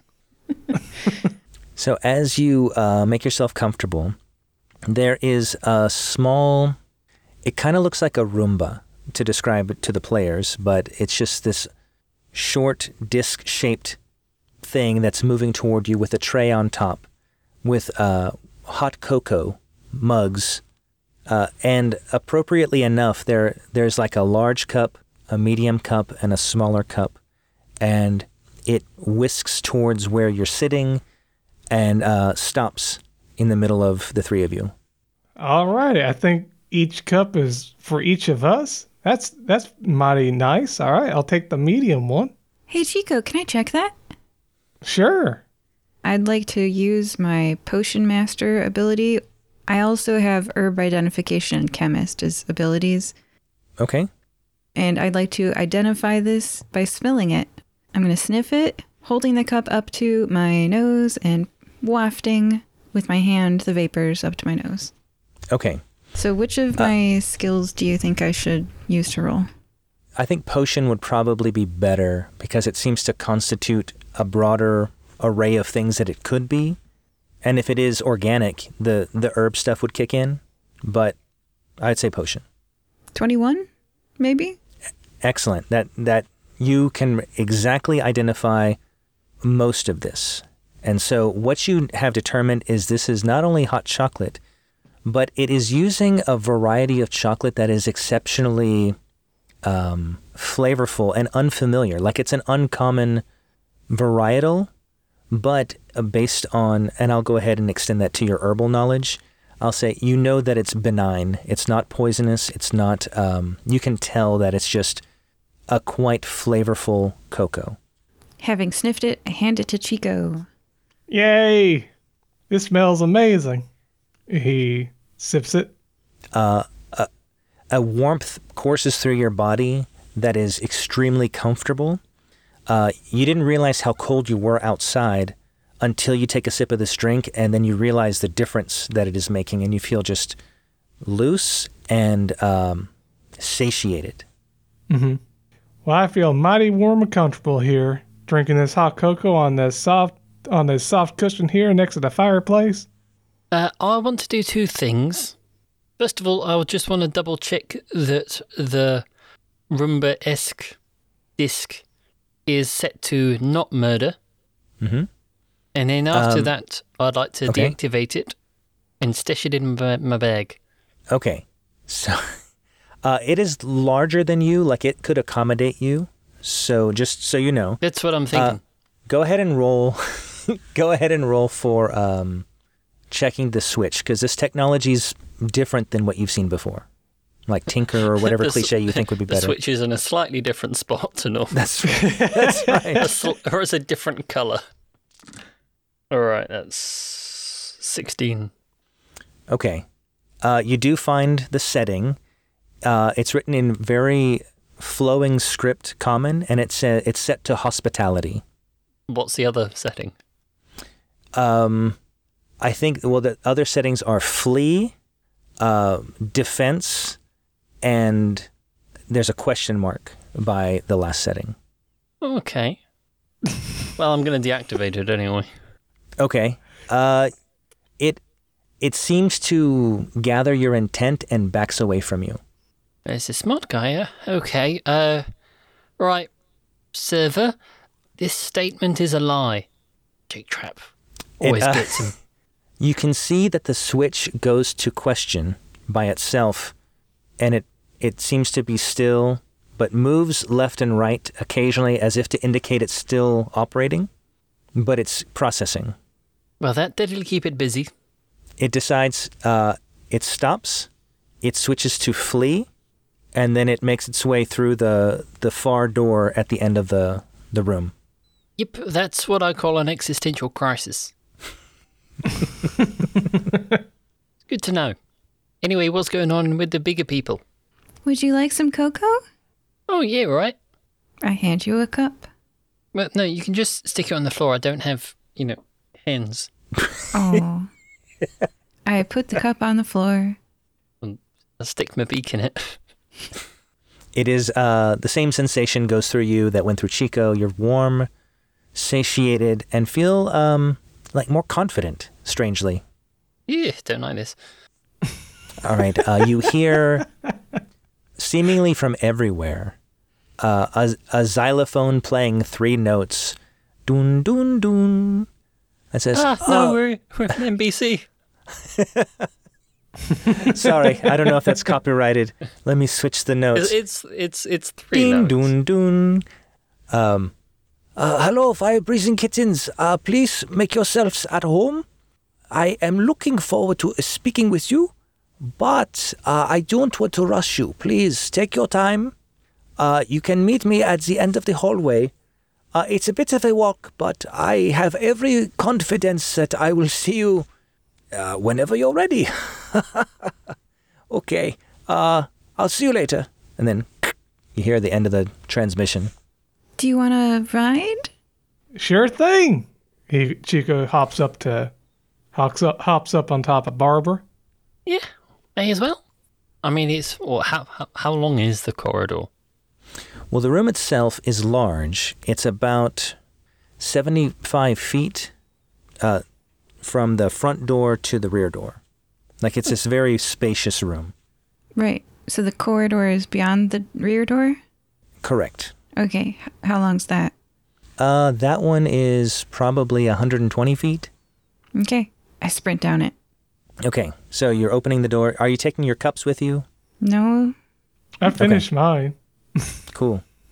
All right, so you open the door and you blast through. And then Uh, ten at- seconds later, we're at the end. well, not quite, because as as you gallop through, uh, two metal barred doors close on either side of you, and then you hear a rumbling from the walls to your left and right. I knew I should have checked the walls for this for the trap switch. What's going on? So as and the walls, I would say the corridor is wide. It's probably 15 feet wide, uh, but you hear um, the rumbling, and then spikes start coming out of the walls, stop, and then the walls slowly start making their way to you. Yeah, that checks out. Wait a minute. What's going on? This is a trap. How do? And that Chico's starting to look around. I'm going to look for a way to get out of here. If there's any way, Uh, can I roll a vigilante sidekick or Yes, that's perfect. I think that would be appropriate. go ahead and roll that? So I got twelve. Okay, that so you see there's a ceiling ventilation panel above you, Mhm. And then there's also a sewer grate on the floor in the middle of the corridor. Okay, so there are two ways out. There's one. So I point up to the ceiling grate to Kit and say, "Can't can't you go up and fly up there and see if there's a way to stop this thing?" And that, Really mean. and I look at the sewer thing, and I, I look. Is that wide enough for a centaur to go through? If you say yes, I'm going to punch you. It's it's not, It's not. but okay. um, but it looks. Wait, how, w- how will you punch me? Hold on. I kind of want to say yes to see what happens. I'm just frustrated by the suddenly horse-sized accommodations all the time. No, no, no. So the sewer grate w- could accommodate a person. The ventilation You'd better not say I fit in that ventilation shaft. No, you you don't. I, I can't. uh, even, I don't think I can reach the ventilation shaft. That's why I say, Kit, you should go up the ventilation shaft, But there is and so I'll go. it would fit a normal, uh, medium size, I guess, human in this dimension. Mm. Uh, but I will also say, not only do you see those two things, but on past the barred door in the corridor, you see a a pedestal that rises up out of the floor with a gleaming red button I'm running right towards it, right? Like that's oh, past the barred door. Okay. past the barred door. So, but How and far it's apart are the bars? the bars are probably eight inches between them. Okay, yeah, I'm at the bars. I ran all the way there to the end of the corridor, and I'm like, Kit, press the button. Oh yeah, okay. I'll just squeezy my way through. Oh yeah, you could. You're small enough to do that. Yeah. Yeah. So you're pushing the button. And well, unless there's a handy just off switch on the other side of the on the other side of the bars. Um, so the pedestal is up high, and while this is happening, the, the walls are slowly closing in, but very slowly. Um, are you on top of the pedestal, below the pedestal? I- Like, were you able to get over to the button? Uh, I well, suppose I- I- Barbara I- could have thrown mm. you. I mean, I ca- she could have done. I couldn't have. I'm not strong. I have magic. I can give you a potion that all magic in the world will fail. So, uh, maybe I should use it on the wall. I can probably work my way up. It's can't be that difficult. Okay. Um, give me some kind of cliche associated with climbing, if you have oh, I anything. forgot kiwis can't fly. I'm sorry. That's why I thought. I thought you could fly. I was like, why do you have?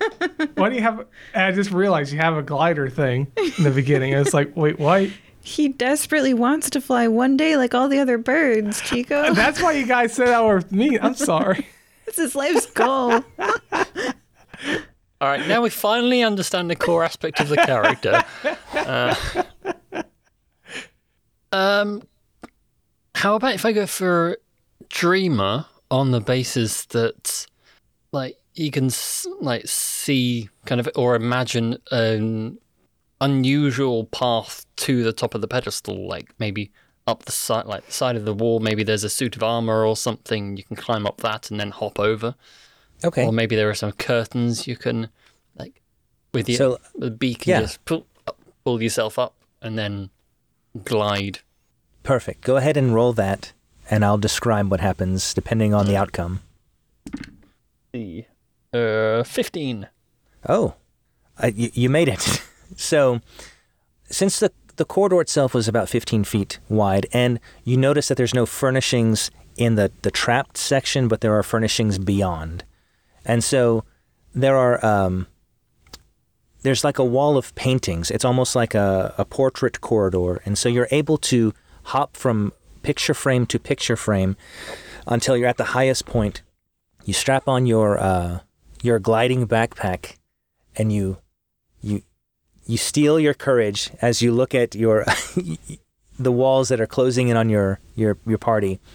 You jump over you glide and uh, you you are making your way to the button. You can land on the pedestal or go past the pedestal. I'll leave that up to you but you can read very clearly it says big red button that says off in uh, white letters Well, that seems sensible. Let's land on the pedestal so, and then uh, just go. I'll just press the button with my foot. Go. okay Pink. uh, it it the action on the button is very satisfying. There's a nice mechanical click, and as soon as you do that, the walls stop, the spikes withdraw, and then the walls go back to their normal place, and then the doors slide open. Well, I am glad that uh, the stop was referring to this and not like the oxygen in here. Well, thank you so much for saving us. Now we gotta get to the bottom of this. I think Victor was trying to trick us, and he is the one behind all this magic flux mojo going on.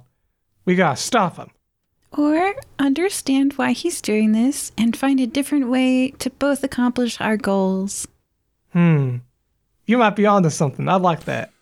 This is the friendliest group I think I've ever experienced. But just in case, uh, would uh, Barbara, you're able to move a bit quicker. Would you mind just sticking your head out of the door at the far end and ask uh, the captain to set sail the ship uh, and hover just above the the house? The running part, I do really quickly. The approaching the ship part, my feet do you can slow just down. shout. Just shout. Yeah, and I, I shout that and I quickly run back inside, away from the scary boat thing.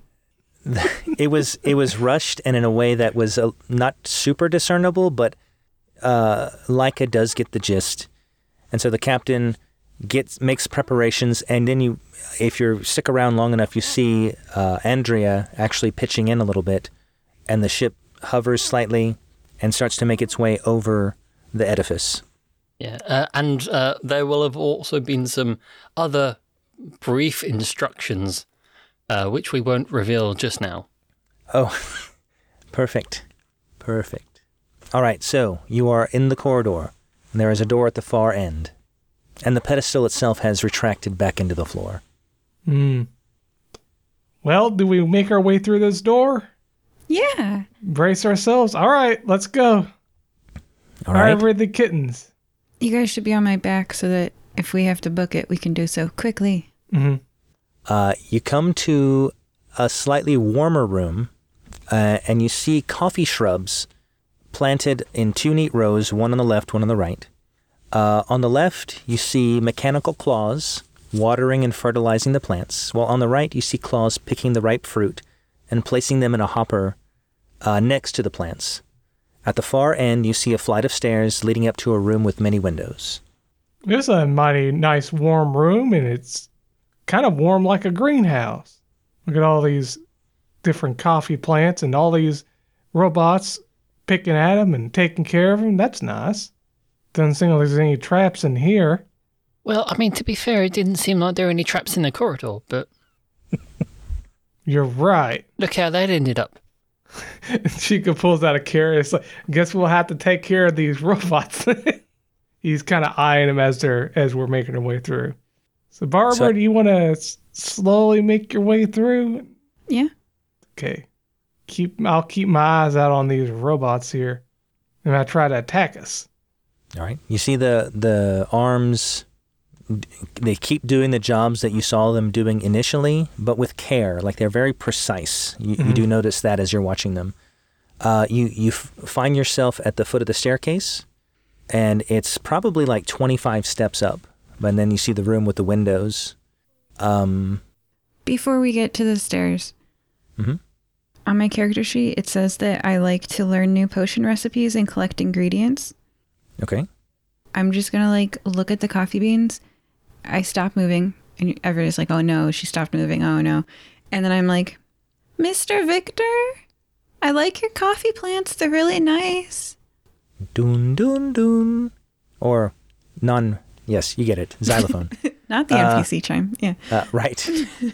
uh, oh, thank you. I have been. Um, I'm a curator of many fine things, and this was one of them. I this coffee is is very difficult to grow unless it is in the proper conditions, humidity, uh, oxygen levels. It is uh, very delicate, but I'm very proud that I've been able to have them flourish in my in my own home. Can I roll for herb identifier for making comments about soil pH? Yes, you may. I roll to nerd. Yeah, I got a five. Uh, so based on the Risus target number sheet that says you're able to it's something that's difficult for like a civilian but a pro can handle easily so i'll say that since you're just talking about soil ph that that's sufficient wow, what soil pH are you growing these coffee beans with? This is really interesting. Ah, so that is the trick. Surprisingly, you think it would be acidic because that is what helps normal coffee to flourish, but this pH is closer to 10, which is very basic. Wow, that's so impressive. Yeah. We can talk further if you like. I'm in um I'm in the middle of a couple of things, but uh you very close. Okay, are there any more like life-threatening traps between here and there? Because I, you might have not have forgotten to turn your hallway killer trap off. Oh, yes, did I mention the intrusive sea scouts and their meddlesome cookie sales? I can wait here and like check out these cool plants if you want to come to us. Ah, nine. I have many things to show you, and most of the things I have to show you are in this room. Is one of them going to be how to make coffee? I'd like to learn. Well, it is an automated uh, method that is perfectly vertically integrated. We grow beans, we ripen them, we dry them, we roast them, we grind them, we filter them, and we drink them. Not the beans, but the coffee, as you can imagine. Did you enjoy the hot cocoa, by the way? It was amazing. Ah, delightful. Uh, I, I imagine Kit and Chica were just playing poker or something on, on Barbara's Chico's back. listening. And, Chico's listening intently. Is like, ah, so that's the. It wasn't us. It wasn't a trap for us. It's for the Sea Scouts. Got it.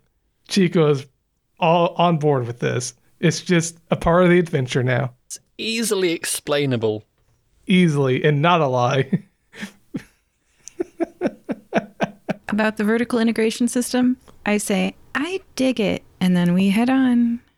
all right um as a centaur what is are you able to climb stairs well i know like i don't mean to be insulting i know cows can climb stairs but cannot climb downstairs and you're not a cow you're a centaur Going down is hard. Yeah. okay Yeah. but going up would be no problem Going up's not a. Well, it's the dread for later. Yeah, but oh, okay yeah. So you you gingerly try to climb up the steps.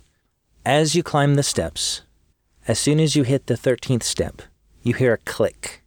All the steps fold down into a slide, and you begin to slide down. And at the foot of the stairs, there's uh, the floor moves to open and reveal a tank with two large sharks. How wide is this stairway? Because sometimes long one way, wide another way, I could just like rotate my head and my butt to be on the left and the right walls and then stop sliding. It is.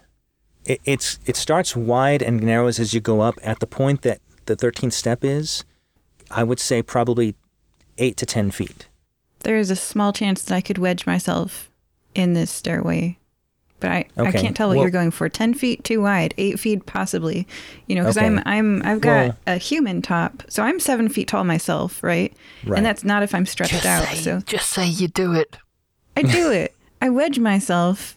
I don't know what you were going for. Ten impossible, eight very easily accomplishable. Eight, I achieve it. I my hooves are stretched out to the right wall, and my human hands are pushing against the left wall, and I, I stop sliding. Nice. Okay. Um, I want. No, I guess that's not necessary. Okay, you do that. Chico and Kit uh, remain on your back, but they're they're kind of like as you're on the side, they're being prevented from sliding down.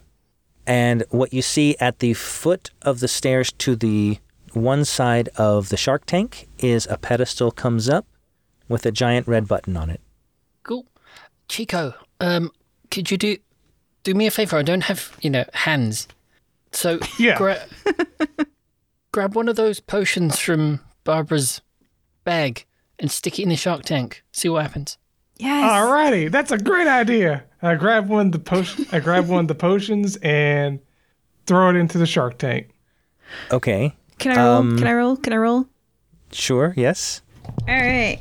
Potion mastery. That's a potion of adjusting time if it works. And it's 3, Okay. 4, 5, 6, 7, 8, 9, 10, 11, 12, 13, 14, 15, 16, maybe. I'm not so math. But anyway, Okay. the idea is you can make a loop of your choosing with this potion. Like you can choose when to time loop. Wow. So I'm not sure what that looks like to us outside. Well, I need you to roll a d10. Okay. Five. It does exactly as you anticipate. Like it, it works. But what is that? I don't know. You tell me. What do the sharks accomplish? Is this like the movie Deep Blue Sea where they acquire intelligence, hatch a plan, and escape? Like we look Well- and the sharks are gone because they've gone back to the Pacific? Well, they're they're swimming in circles, and they know when the their ceiling opens, it's time to eat. H- how so they're swimming what, around. What what about? It may not necessarily be scientifically accurate, but you know, people say that sharks can only swim forwards because if they did it backwards, they would drown. if they've only been swimming forwards and we re- and we reverse the time, they start swimming backwards and drown.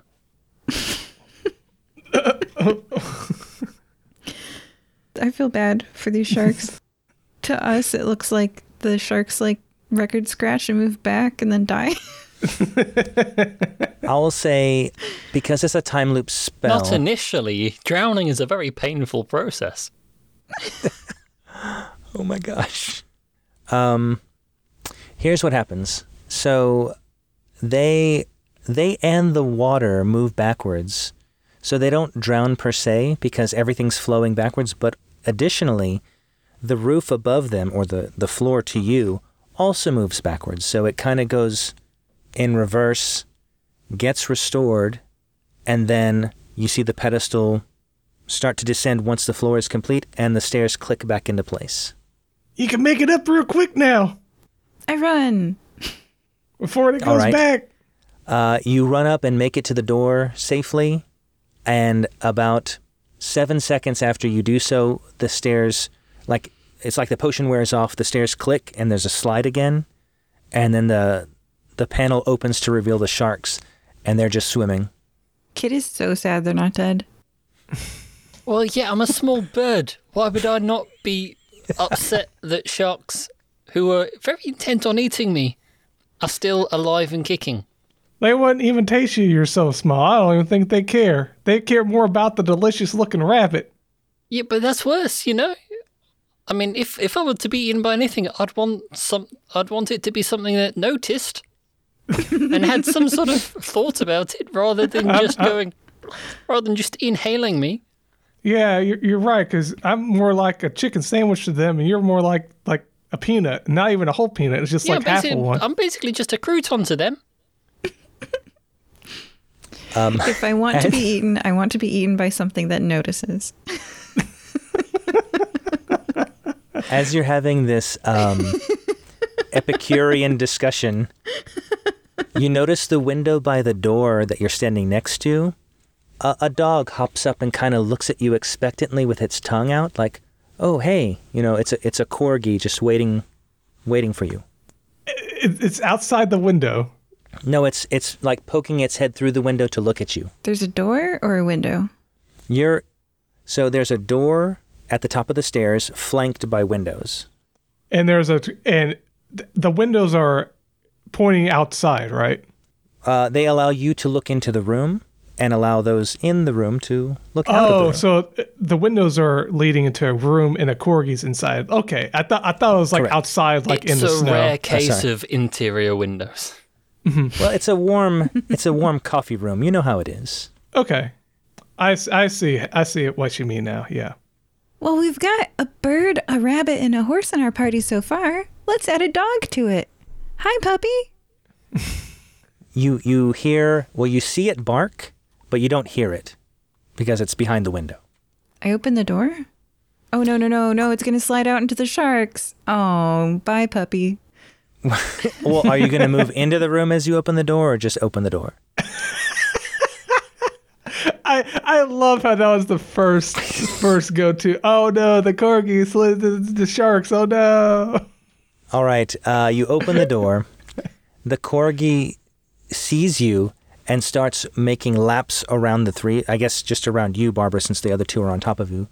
Uh, and the landing is big enough that it doesn't get near the slide, and it's just happily circling you and kind of very peppy and almost like it wants to uh, shepherd you, but is just happy that you're there.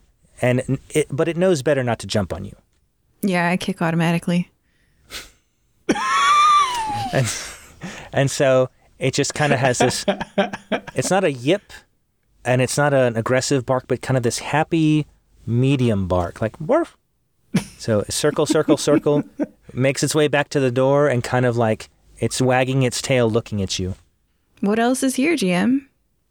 Uh, an open door with windows that you can look through uh, you're at the top of the stairs of the coffee room there is a slide behind you and an open pit of sharks Yeah, like through the door, through the windows.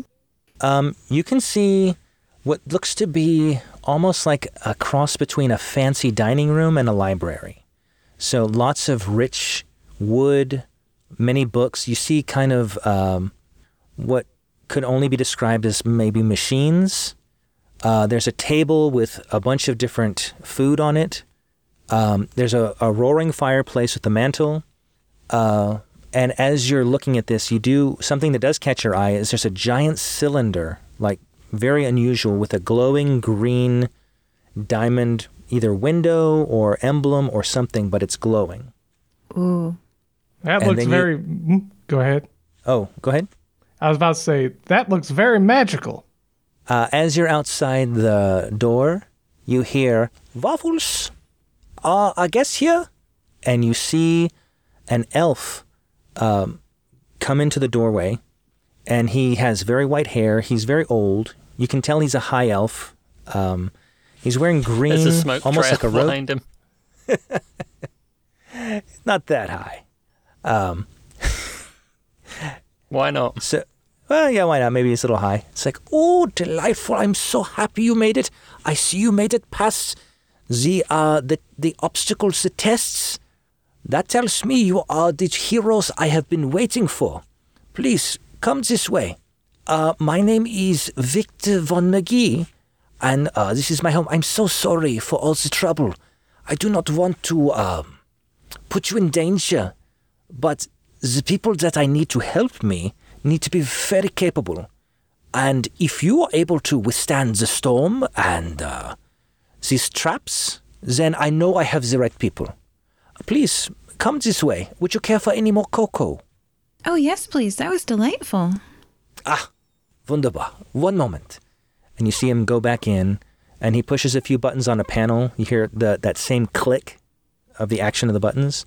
And uh, the same robot that you saw earlier comes out into the room, but it's uh, it goes to the doorway, but stays within the threshold of the doorway, as if it's programmed not to leave that room. Do I do we do we have the rock with us, or did we leave it on the with the captain?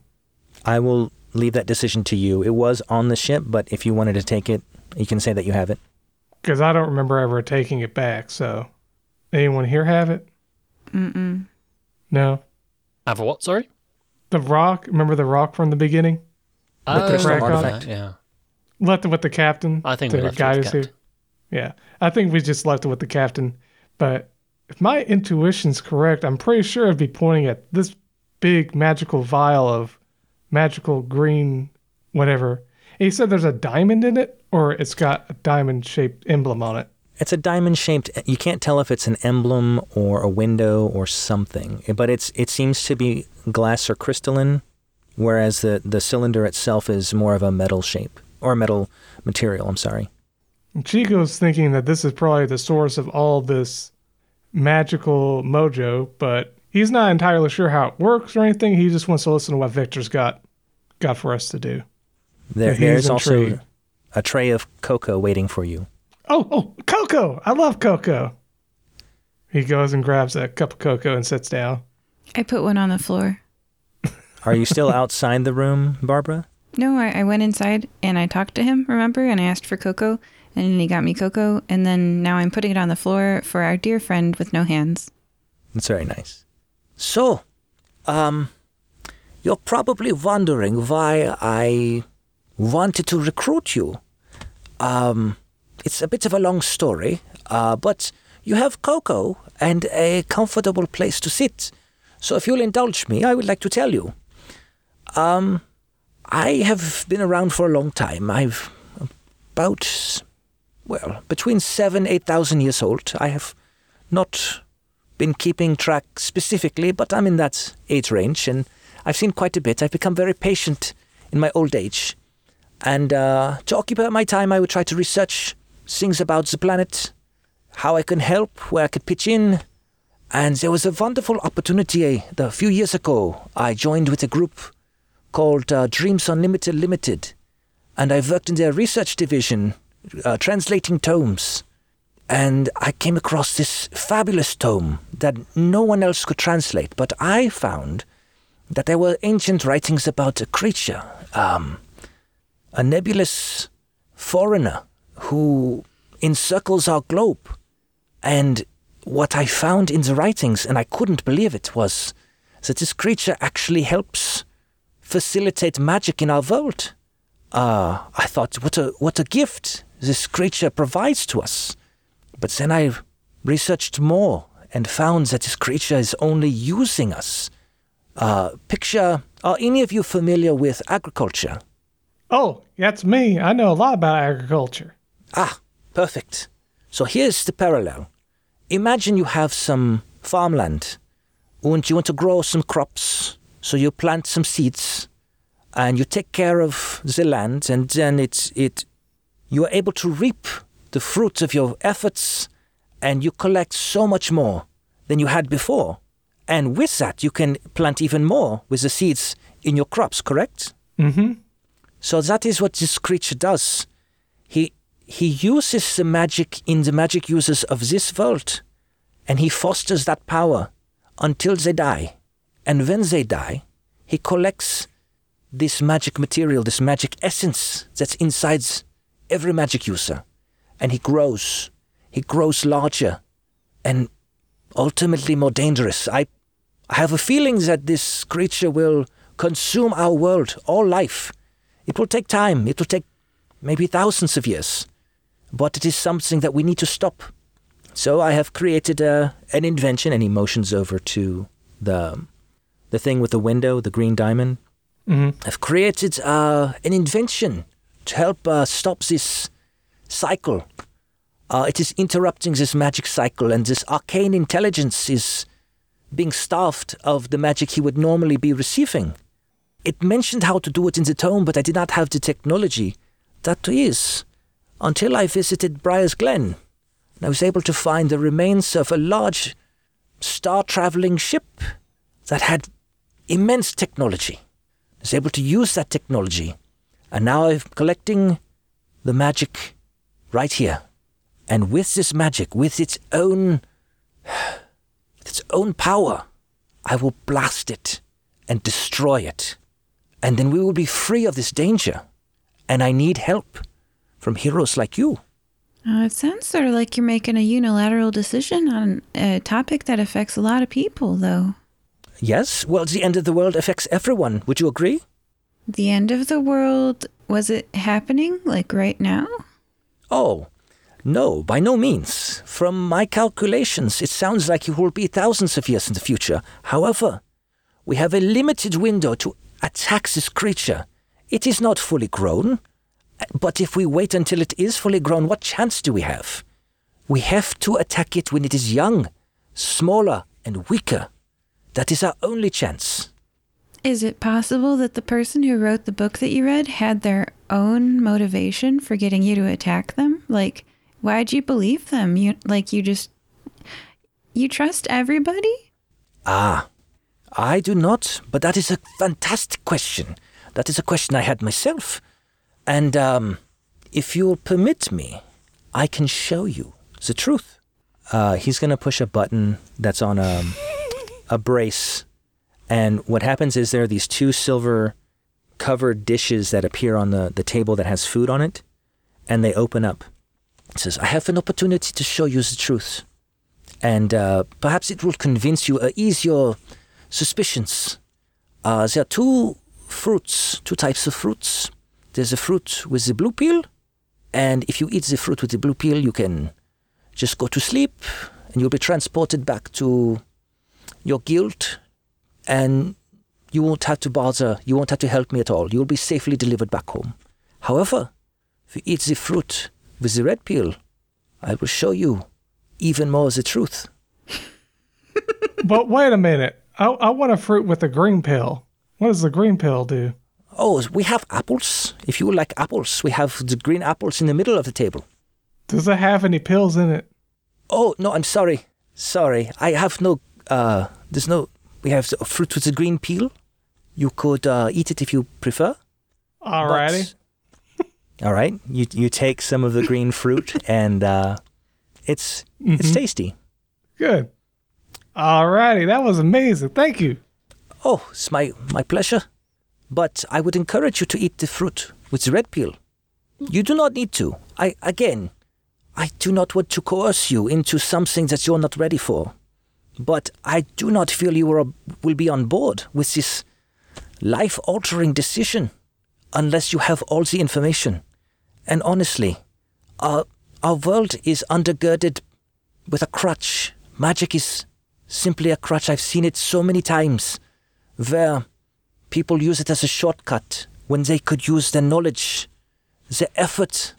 Stone and iron can solve the problems as people as we were intended to be.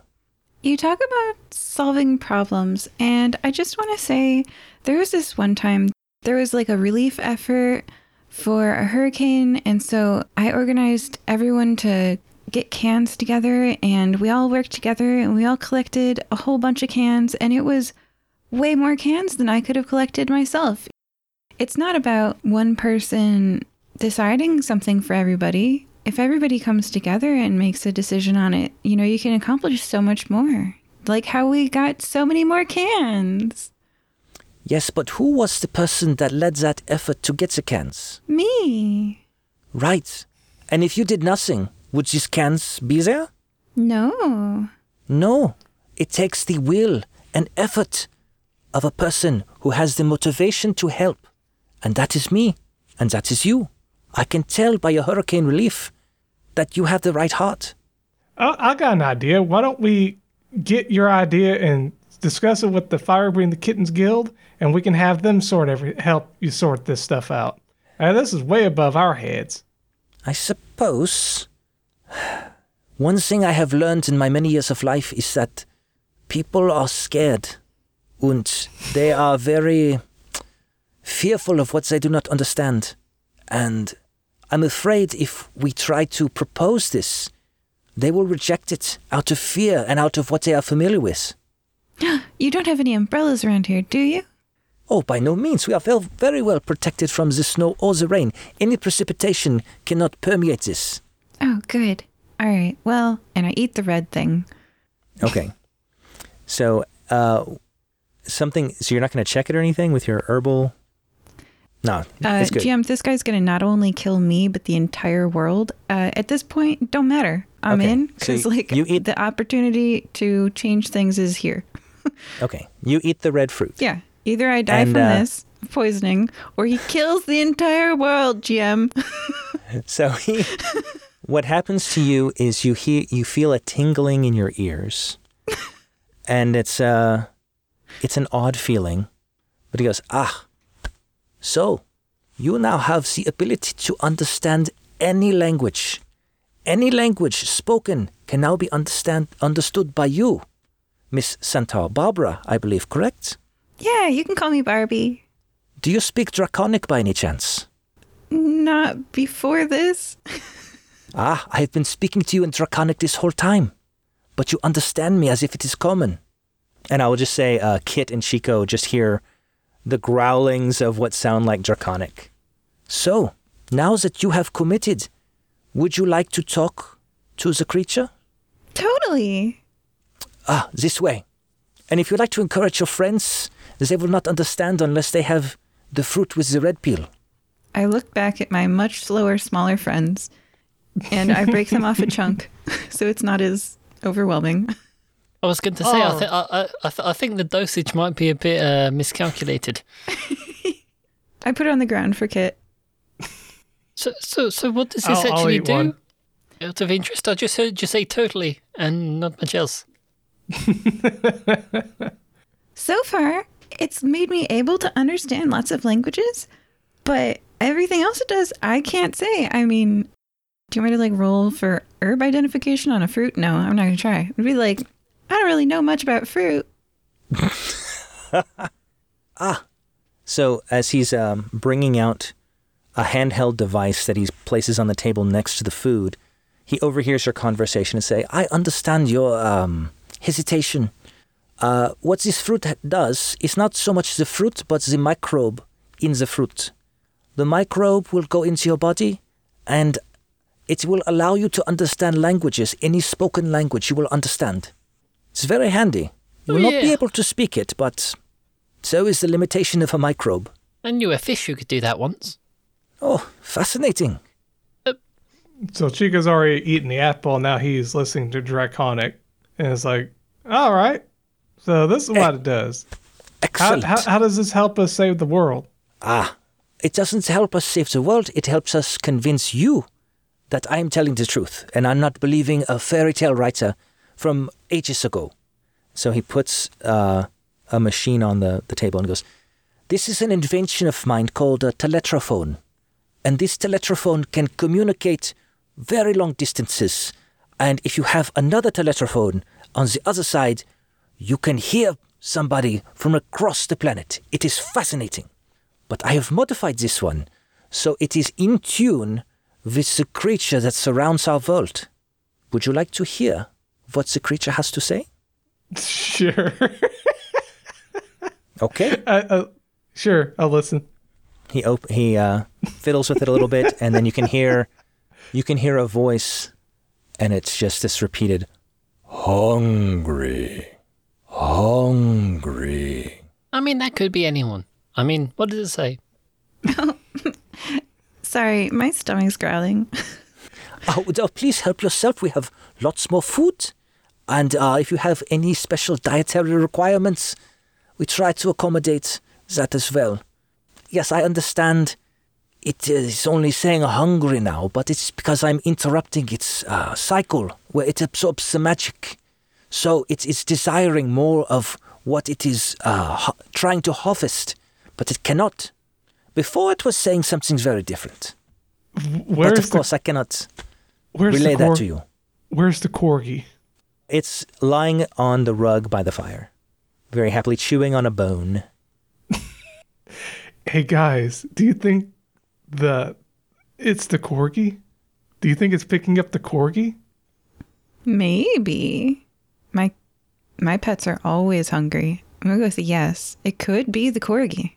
Could Uh, throw, throw something. Yeah, yeah. Or someone play with it. Someone it. with an arm. I have arms. Um, so I will. All right, all right show off.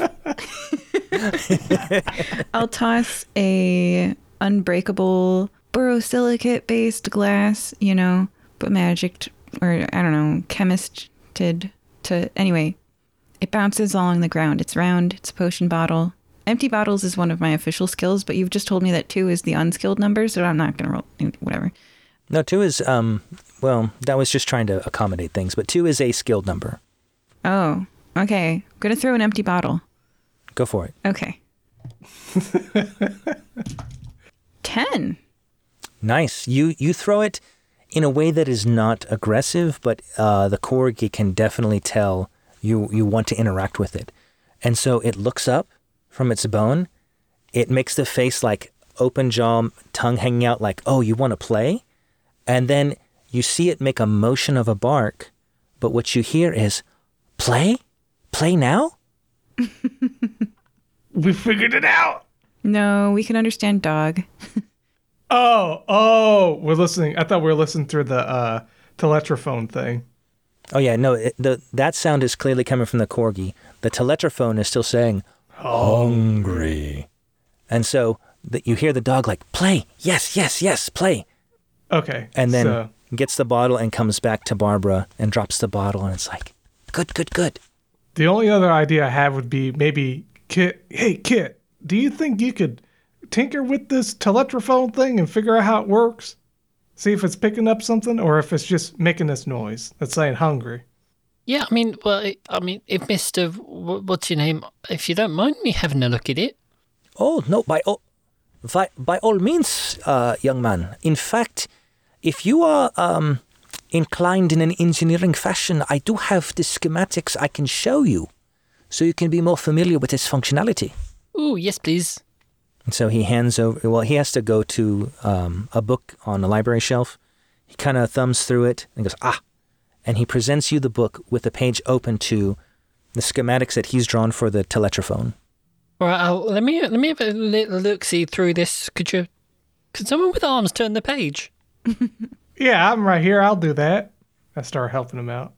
Right, so I'm gonna do a tinker chat tinkering roll. I think.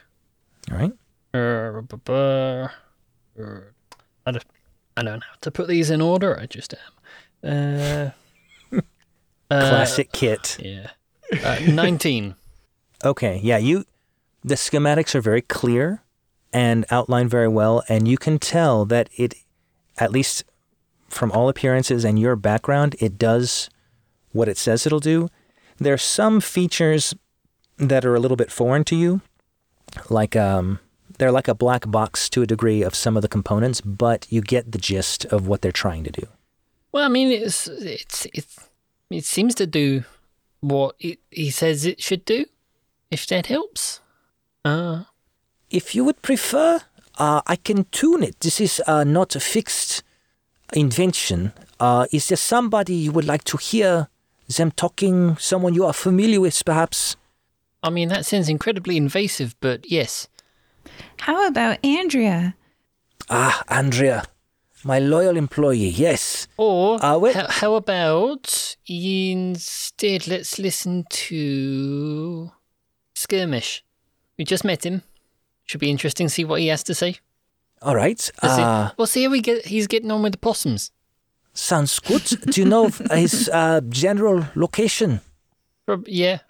And then um, what he'll do is he'll direct you to a large map of the world uh, with very fine grid lines and say, Can you please just push the button of the general location you're looking for?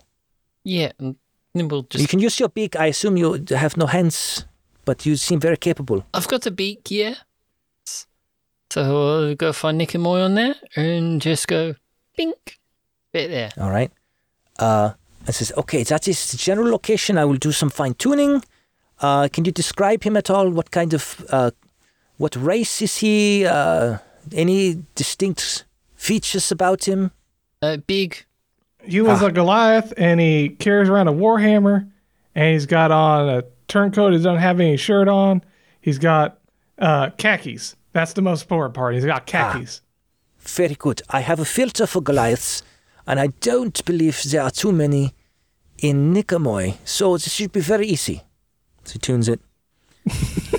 and you hear, uh, So then I told him I was up at the top of the mountain and uh, her sister just wouldn't, uh, she just wanted to win at all costs. And so what I had to do is I had to climb down into the pit and talk to her about friendship. And we had a real heart to heart. and it was a really good. No, I mean, I didn't get the gold, but that wasn't really why I was there. I was just there to help my friends, you know? And uh, you probably saw it all over. It was it's huge. I still get letters about it. So, anyway, uh, you know, I'll just. Uh, one, one ale is fine. Thanks. And then you just hear slurping sounds. Well, there's definitely not getting on with a possum dilemma. But you know who probably is? Shane the automaton. Let's go into him. Let's go see what he has to say. I like how Kit is just like, what? Did you say automaton? I'm afraid it only works on organic creatures. Ah, shucks. What does it count if we put him inside a straw? Uh, straw figure. Uh, no. I'm afraid that does not apply. Uh, he's not a living, breathing creature. Probably or for the person. best. Yeah, well, I don't know much about the automaton to which you refer, but probably. Well, Skirmish isn't dealing with the possum, but I'm pretty sure I, I have faith in Shane, the automaton. I'm pretty sure he can handle everything. Oh, can we listen to the possums? Yeah, yeah. In fact, with your new microbes, you will be able to understand the possums. Now, I don't. Is there a specific possum or just any possum in the Niqamui area? There are quite a few. It's been overrun, actually. The one in the basement. Yeah, the the giant possum with a katana. All right. Let me make some adjustments then. One moment, please. So, my children, I see uh, all of you are equipped with the knives.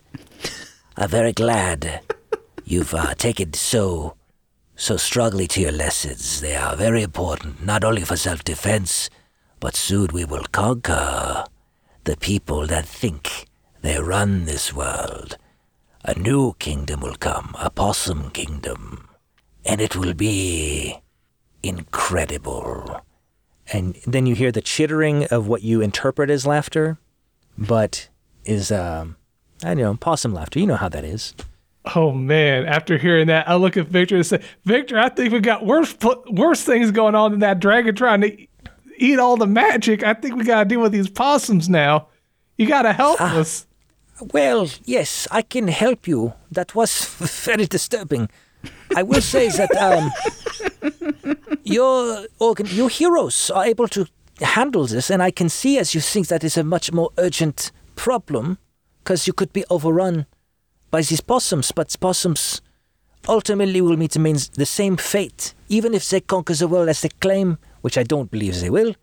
Uh, this uh, arcane intelligence will consume life as we know it, Uh, possums right. included. I, No I guess. I guess that makes sense. But you've been giving us all this, trying to give us all this proof. How do you expect us to handle the situation?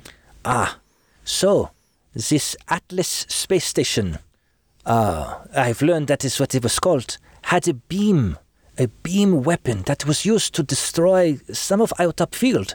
But when properly reconfigured, we can use this plus the magical energy we have contained and blast the creature, hopefully killing it. Uh, I have What a do you question. say? Well, one more thing. Is this thing the one that's providing the magic that we use? In a way. So, not directly. What I have been able to discover is magic is all around us in this world. It is a resource, but not um, directly usable, at least in any fashion that was created until this creature comes along. The creature acts as a bit of a catalyst, and with this creature imbuing this magical power into people, people are able to use magic. Now, will magic exist after this creature is gone? Yes, but not in the fashion we are accustomed. So we'll have to relearn how to use this resource. Does That that, sounds- answer your question? How how much time do we have before this creature consumes everyone?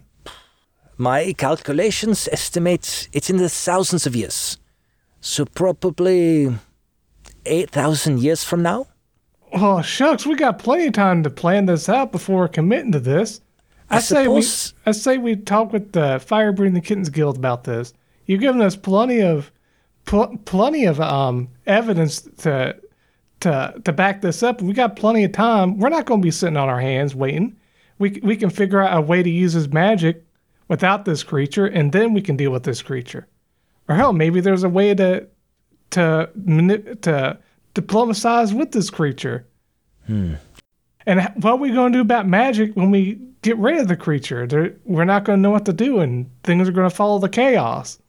Uh, let me ask you this. The three of you, are you magical? I got a little bit of magic. I make really good brownies. Oh, that is a magic all in its own. I will agree with you. But, and you, uh, young man, are you magical? Well, only in the sense that you know I'm a talking bird. Well, different races, that is not magic per se. That is uh, quite exclusionary. I think that uh, there's only one proper race and everyone else is magic and it wouldn't be around otherwise. I don't I don't prescribe subscribe to that notion. However, it seems like you are able to get past my obstacles quite well.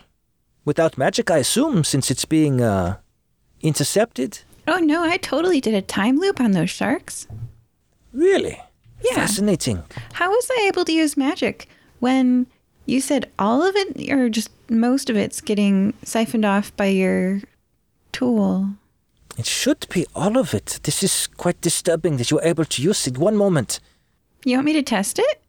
No, no, no, please. I love to test it. just Let me check a few things. And so he goes to his container and he goes to the, the mechanisms and the dials and everything. And it's like, there's a leak. This is a problem. We should not be here. You three. What I'm about to tell you is going to be very um, shocking, perhaps. Um, there is an element of this design that I clearly did not understand, and now I'm intercepting most of the magic, but not all of it. And now there has been an accumulation, similar to um, like an explosive gas building up in an area, and this place is now flooded with it. So, I'm a patient man. I will rebuild. Try this again. I have the technology, I have know how. You may go back to um, your leaders and discuss this as a possibility, but we do need to address this. In the meantime, me and Waffles are going to make our way out. I suggest you do the same. And so he calls the dog.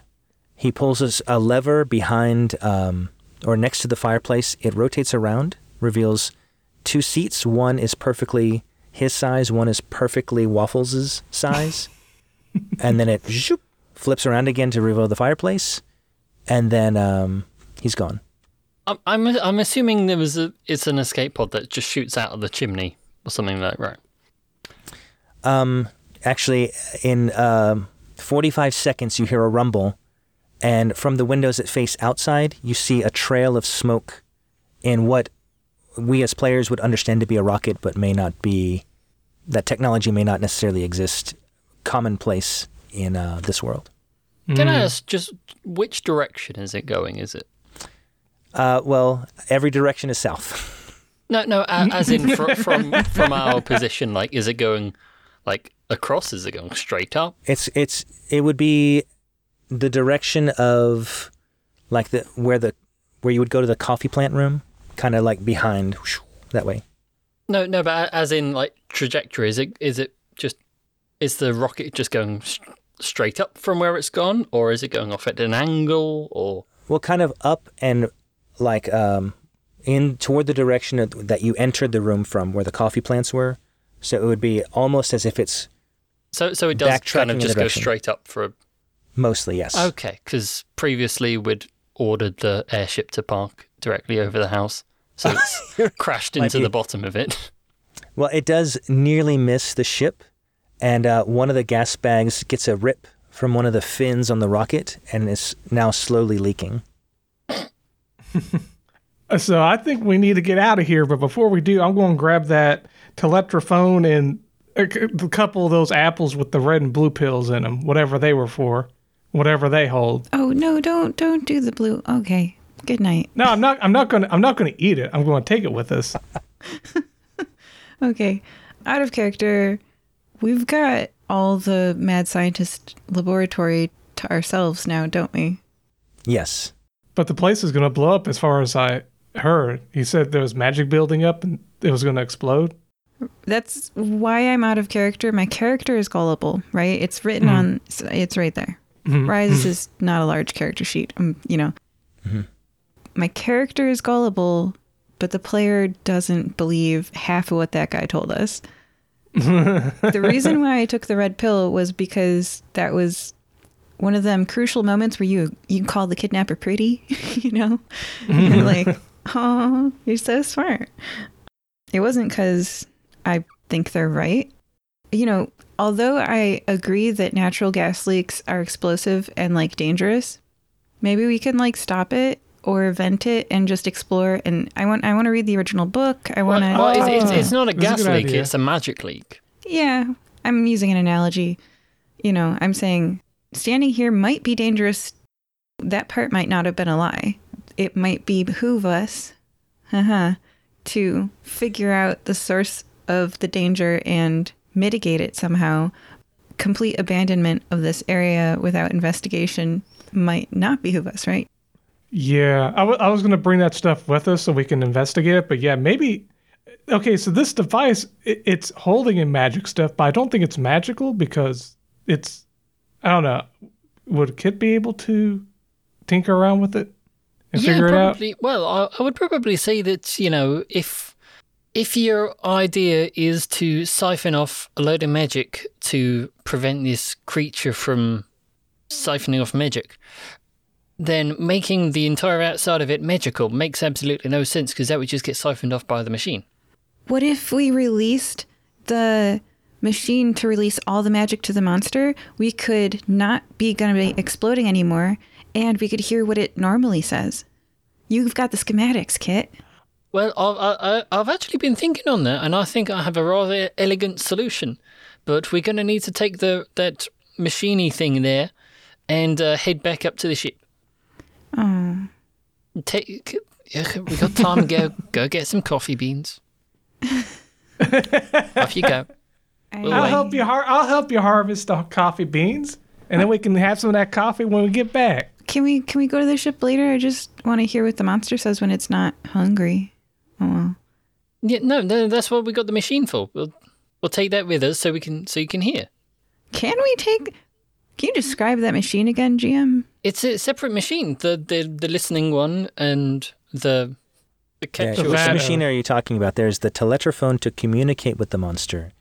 Then there's the machine that is absorbing magic energy or intercepting it from the magic cycle, which would be actually somewhat large, but the tanks are really what's large because it's it's trying to fill this energy, so to speak. Yeah, so they're different things. We need we just take the teletrophone up onto the ship, and then you can just do whatever from there. My proposal, sorry, I'll restate it. I wasn't clear. Is that we turn off the magic siphoning equipment so that the food goes to the monster again. That way we can use the teletrophone to hear what its thoughts are when it's not starving to death. Yeah, yeah, no, no, I understand what you're saying. I've got a solution for that. It's just that uh, basically the short version is this machine was not designed to be turned off. Oh, it was designed to go boom. Yeah, I've, yeah, had a look at the schematics. It- Well, it's not designed to go boom. No, it's just when you set this sort of thing up, you don't put in, you know, things to let it turn off because you don't plan to let it turn off. So if it is going to turn off, it's going to turn off in quite an explosive fashion. So if we tried to turn it off now, then uh, we we would get a little bit boomy. But that's what I've got the solution for. But I think we do have a little bit of time left. So if you want to go and harvest coffee beans or do whatever, I'll send a signal up to the ship and they can let down ropes or whatever, and then we'll get to a safe distance, and then I'll do my, I'll, I'll do my my solution. Okay, I don't need coffee beans. It's okay. There are other things that are more important. Okay, I mean if you're sure, you can go and get coffee beans. It's okay. I'm I'm good. It's not the trick. It's not the trick. We do have time. You can go get some coffee beans. You're gonna get ditched by Kit. Yeah, I don't know what's well, going on here. Chico, Chico's gonna go down and get coffee beans. Oh my god, you guys. Regardless. Why are okay. All right. Uh, I neither want to go get coffee beans. We're letting nor... your character have something nice. Why? We're talking about being in a magical gas leak room. Building. Yeah. What kind of idiot would go get coffee beans in this situation? Have, you- have, the RPG Chico. says it's okay. the whole vibe of the RPG is do whatever you want, and if whatever we want to do is go and get some coffee beans, then I think we can do that. I'm okay. Thank you. well, after that, I think Chico's. Oh, look at the, what's that, Chico? You got a bag full of coffee beans. That's handy. Mm-hmm. Uh, that was a good conversation, Chico. Thank you. anyway, yeah. So I'll I'll just uh, signal the ship and just I'll stick my head out of the window and just kind of whistle because apparently I can whistle with a beak. Who knows? Oh wait, I'm a, I can make sounds. Yes, you can make so many sounds. Yeah. which which was uh, the signal for letdowns and ropes. What? Or I could just say letdowns and ropes. I just look Actually, at the, the- rope.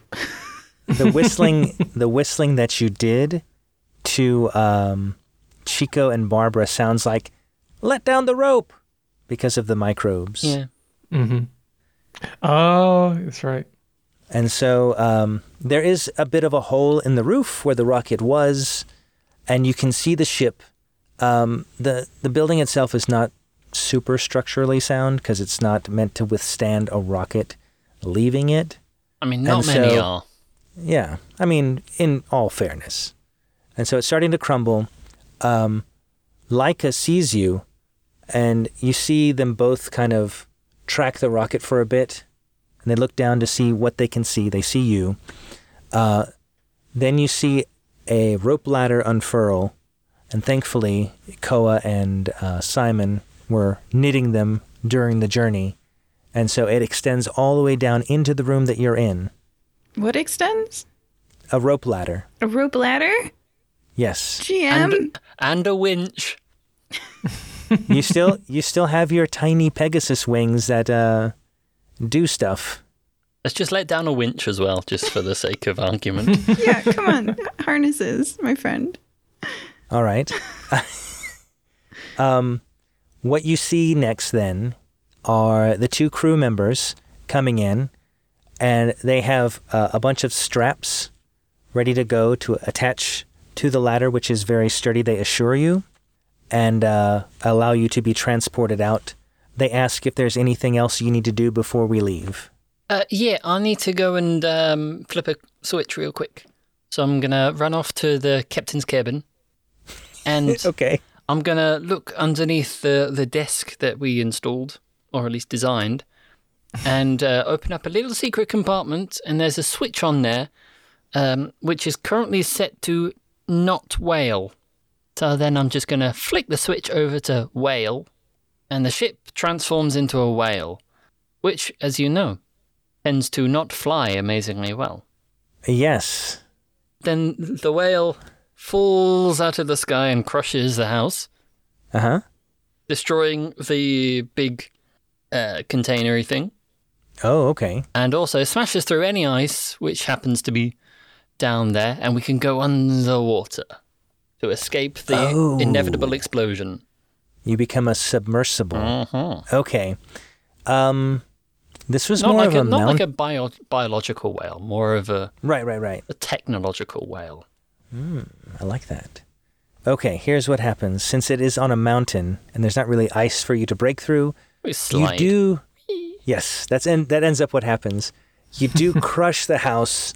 Um, you crush the cylinder that is containing the magical energy in such a way that there are fatigue points that allow it to just spritz out, and so magic just starts uh, getting back into the atmosphere, so to speak, and eventually does get collected by the arcane intelligence. Uh, you squish through all the technological wonders of the home and then start sliding down the side of the mountain at such picking up speed until you get to uh, the coastline and then you splash into the water and begin to submerge How many times does it skim? uh, across the top of the water Yeah. before He Picks up quite a lot, quite a lot of speed by the time we get six there. it's very flat on the bottom so it allows it to just six times and then you are in the water uh, andrea's with you and she has vomited because that was a lot of motion that she's not used to.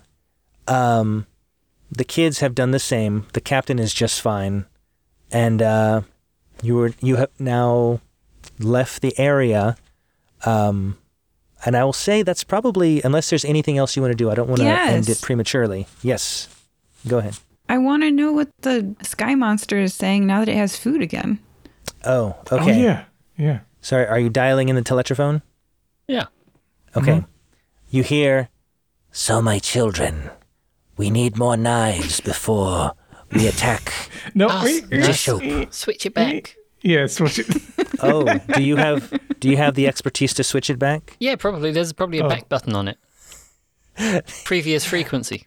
Yes, you do find the redial button on the back, Good thinking. and it goes it goes to the first uh, program, and here. hear, mmm, delicious, good, grow, eat. It repeats those mainly for a little while because it's so much food all at once. Well, the good Hmm. news is we can keep hold of this and uh, show it to people back home. That'll do it. Yeah. I, I think this is a mission accomplished. And we've made a new ally with that Victor fella. I'm pretty sure he was onto something, but man, he was going mad, mad scientist mode. Don't you all agree? Well, you know, if the cold does strange things to people. So he was a glad scientist. He was very friendly. Glad scientist. Um, I will say, if that's it, we'll end the adventure there. Uh, the epilogue to your daring do is that magic is restored uh, in the normal uh, method of utility. So things settle down worldwide. Um, Victor is somewhere. Uh, Andrea is with you, and she really has a liking of the three of you. She's still very suspicious of everyone else, but the three of you in particular, she she gravitates to. Uh, let's see what else. Um, yeah, I think any questions as to what may have unfolded. Oh, the prisons are fine. Oh, and Nu- Nulasag recovers from his burns, and uh, a cleric is able to use his healing magic, and he's completely restored. So all is well, and future GMs will be happy that you didn't irrevocably um, change the world to have no magic. That would be awkward. It's like I know that story you had uh, was gonna have magic, but so great job, guys. Um, thank you for playing. Uh, today we were joined by Chico. Well, this was quite a fun adventure. I really did feel like I accomplished something this time and not just went on some fu- fun hijinks and messing things up. I actually accomplished something for once. Woohoo! Barbara. Rabbit saves the world. and Kit. Well, I'm not looking forward to getting back home because those possums, uh, Oh, yeah. yeah, them possums are organised. That's going to be a future episode. All right. Goodbye, everybody. Goodbye. It's that part of the show where we tell you about a podcast you might enjoy. Have you heard of PNW Haunts and Homicides? Join Caitlin and Cassie as they chat about true crime, the paranormal, and all kinds of spooky stuff in the Pacific Northwest. Just two air quotes normal ish friends who wanted more local creepy stories so they never sleep or leave their houses again. Check out PNW Haunts and Homicides, a podcast.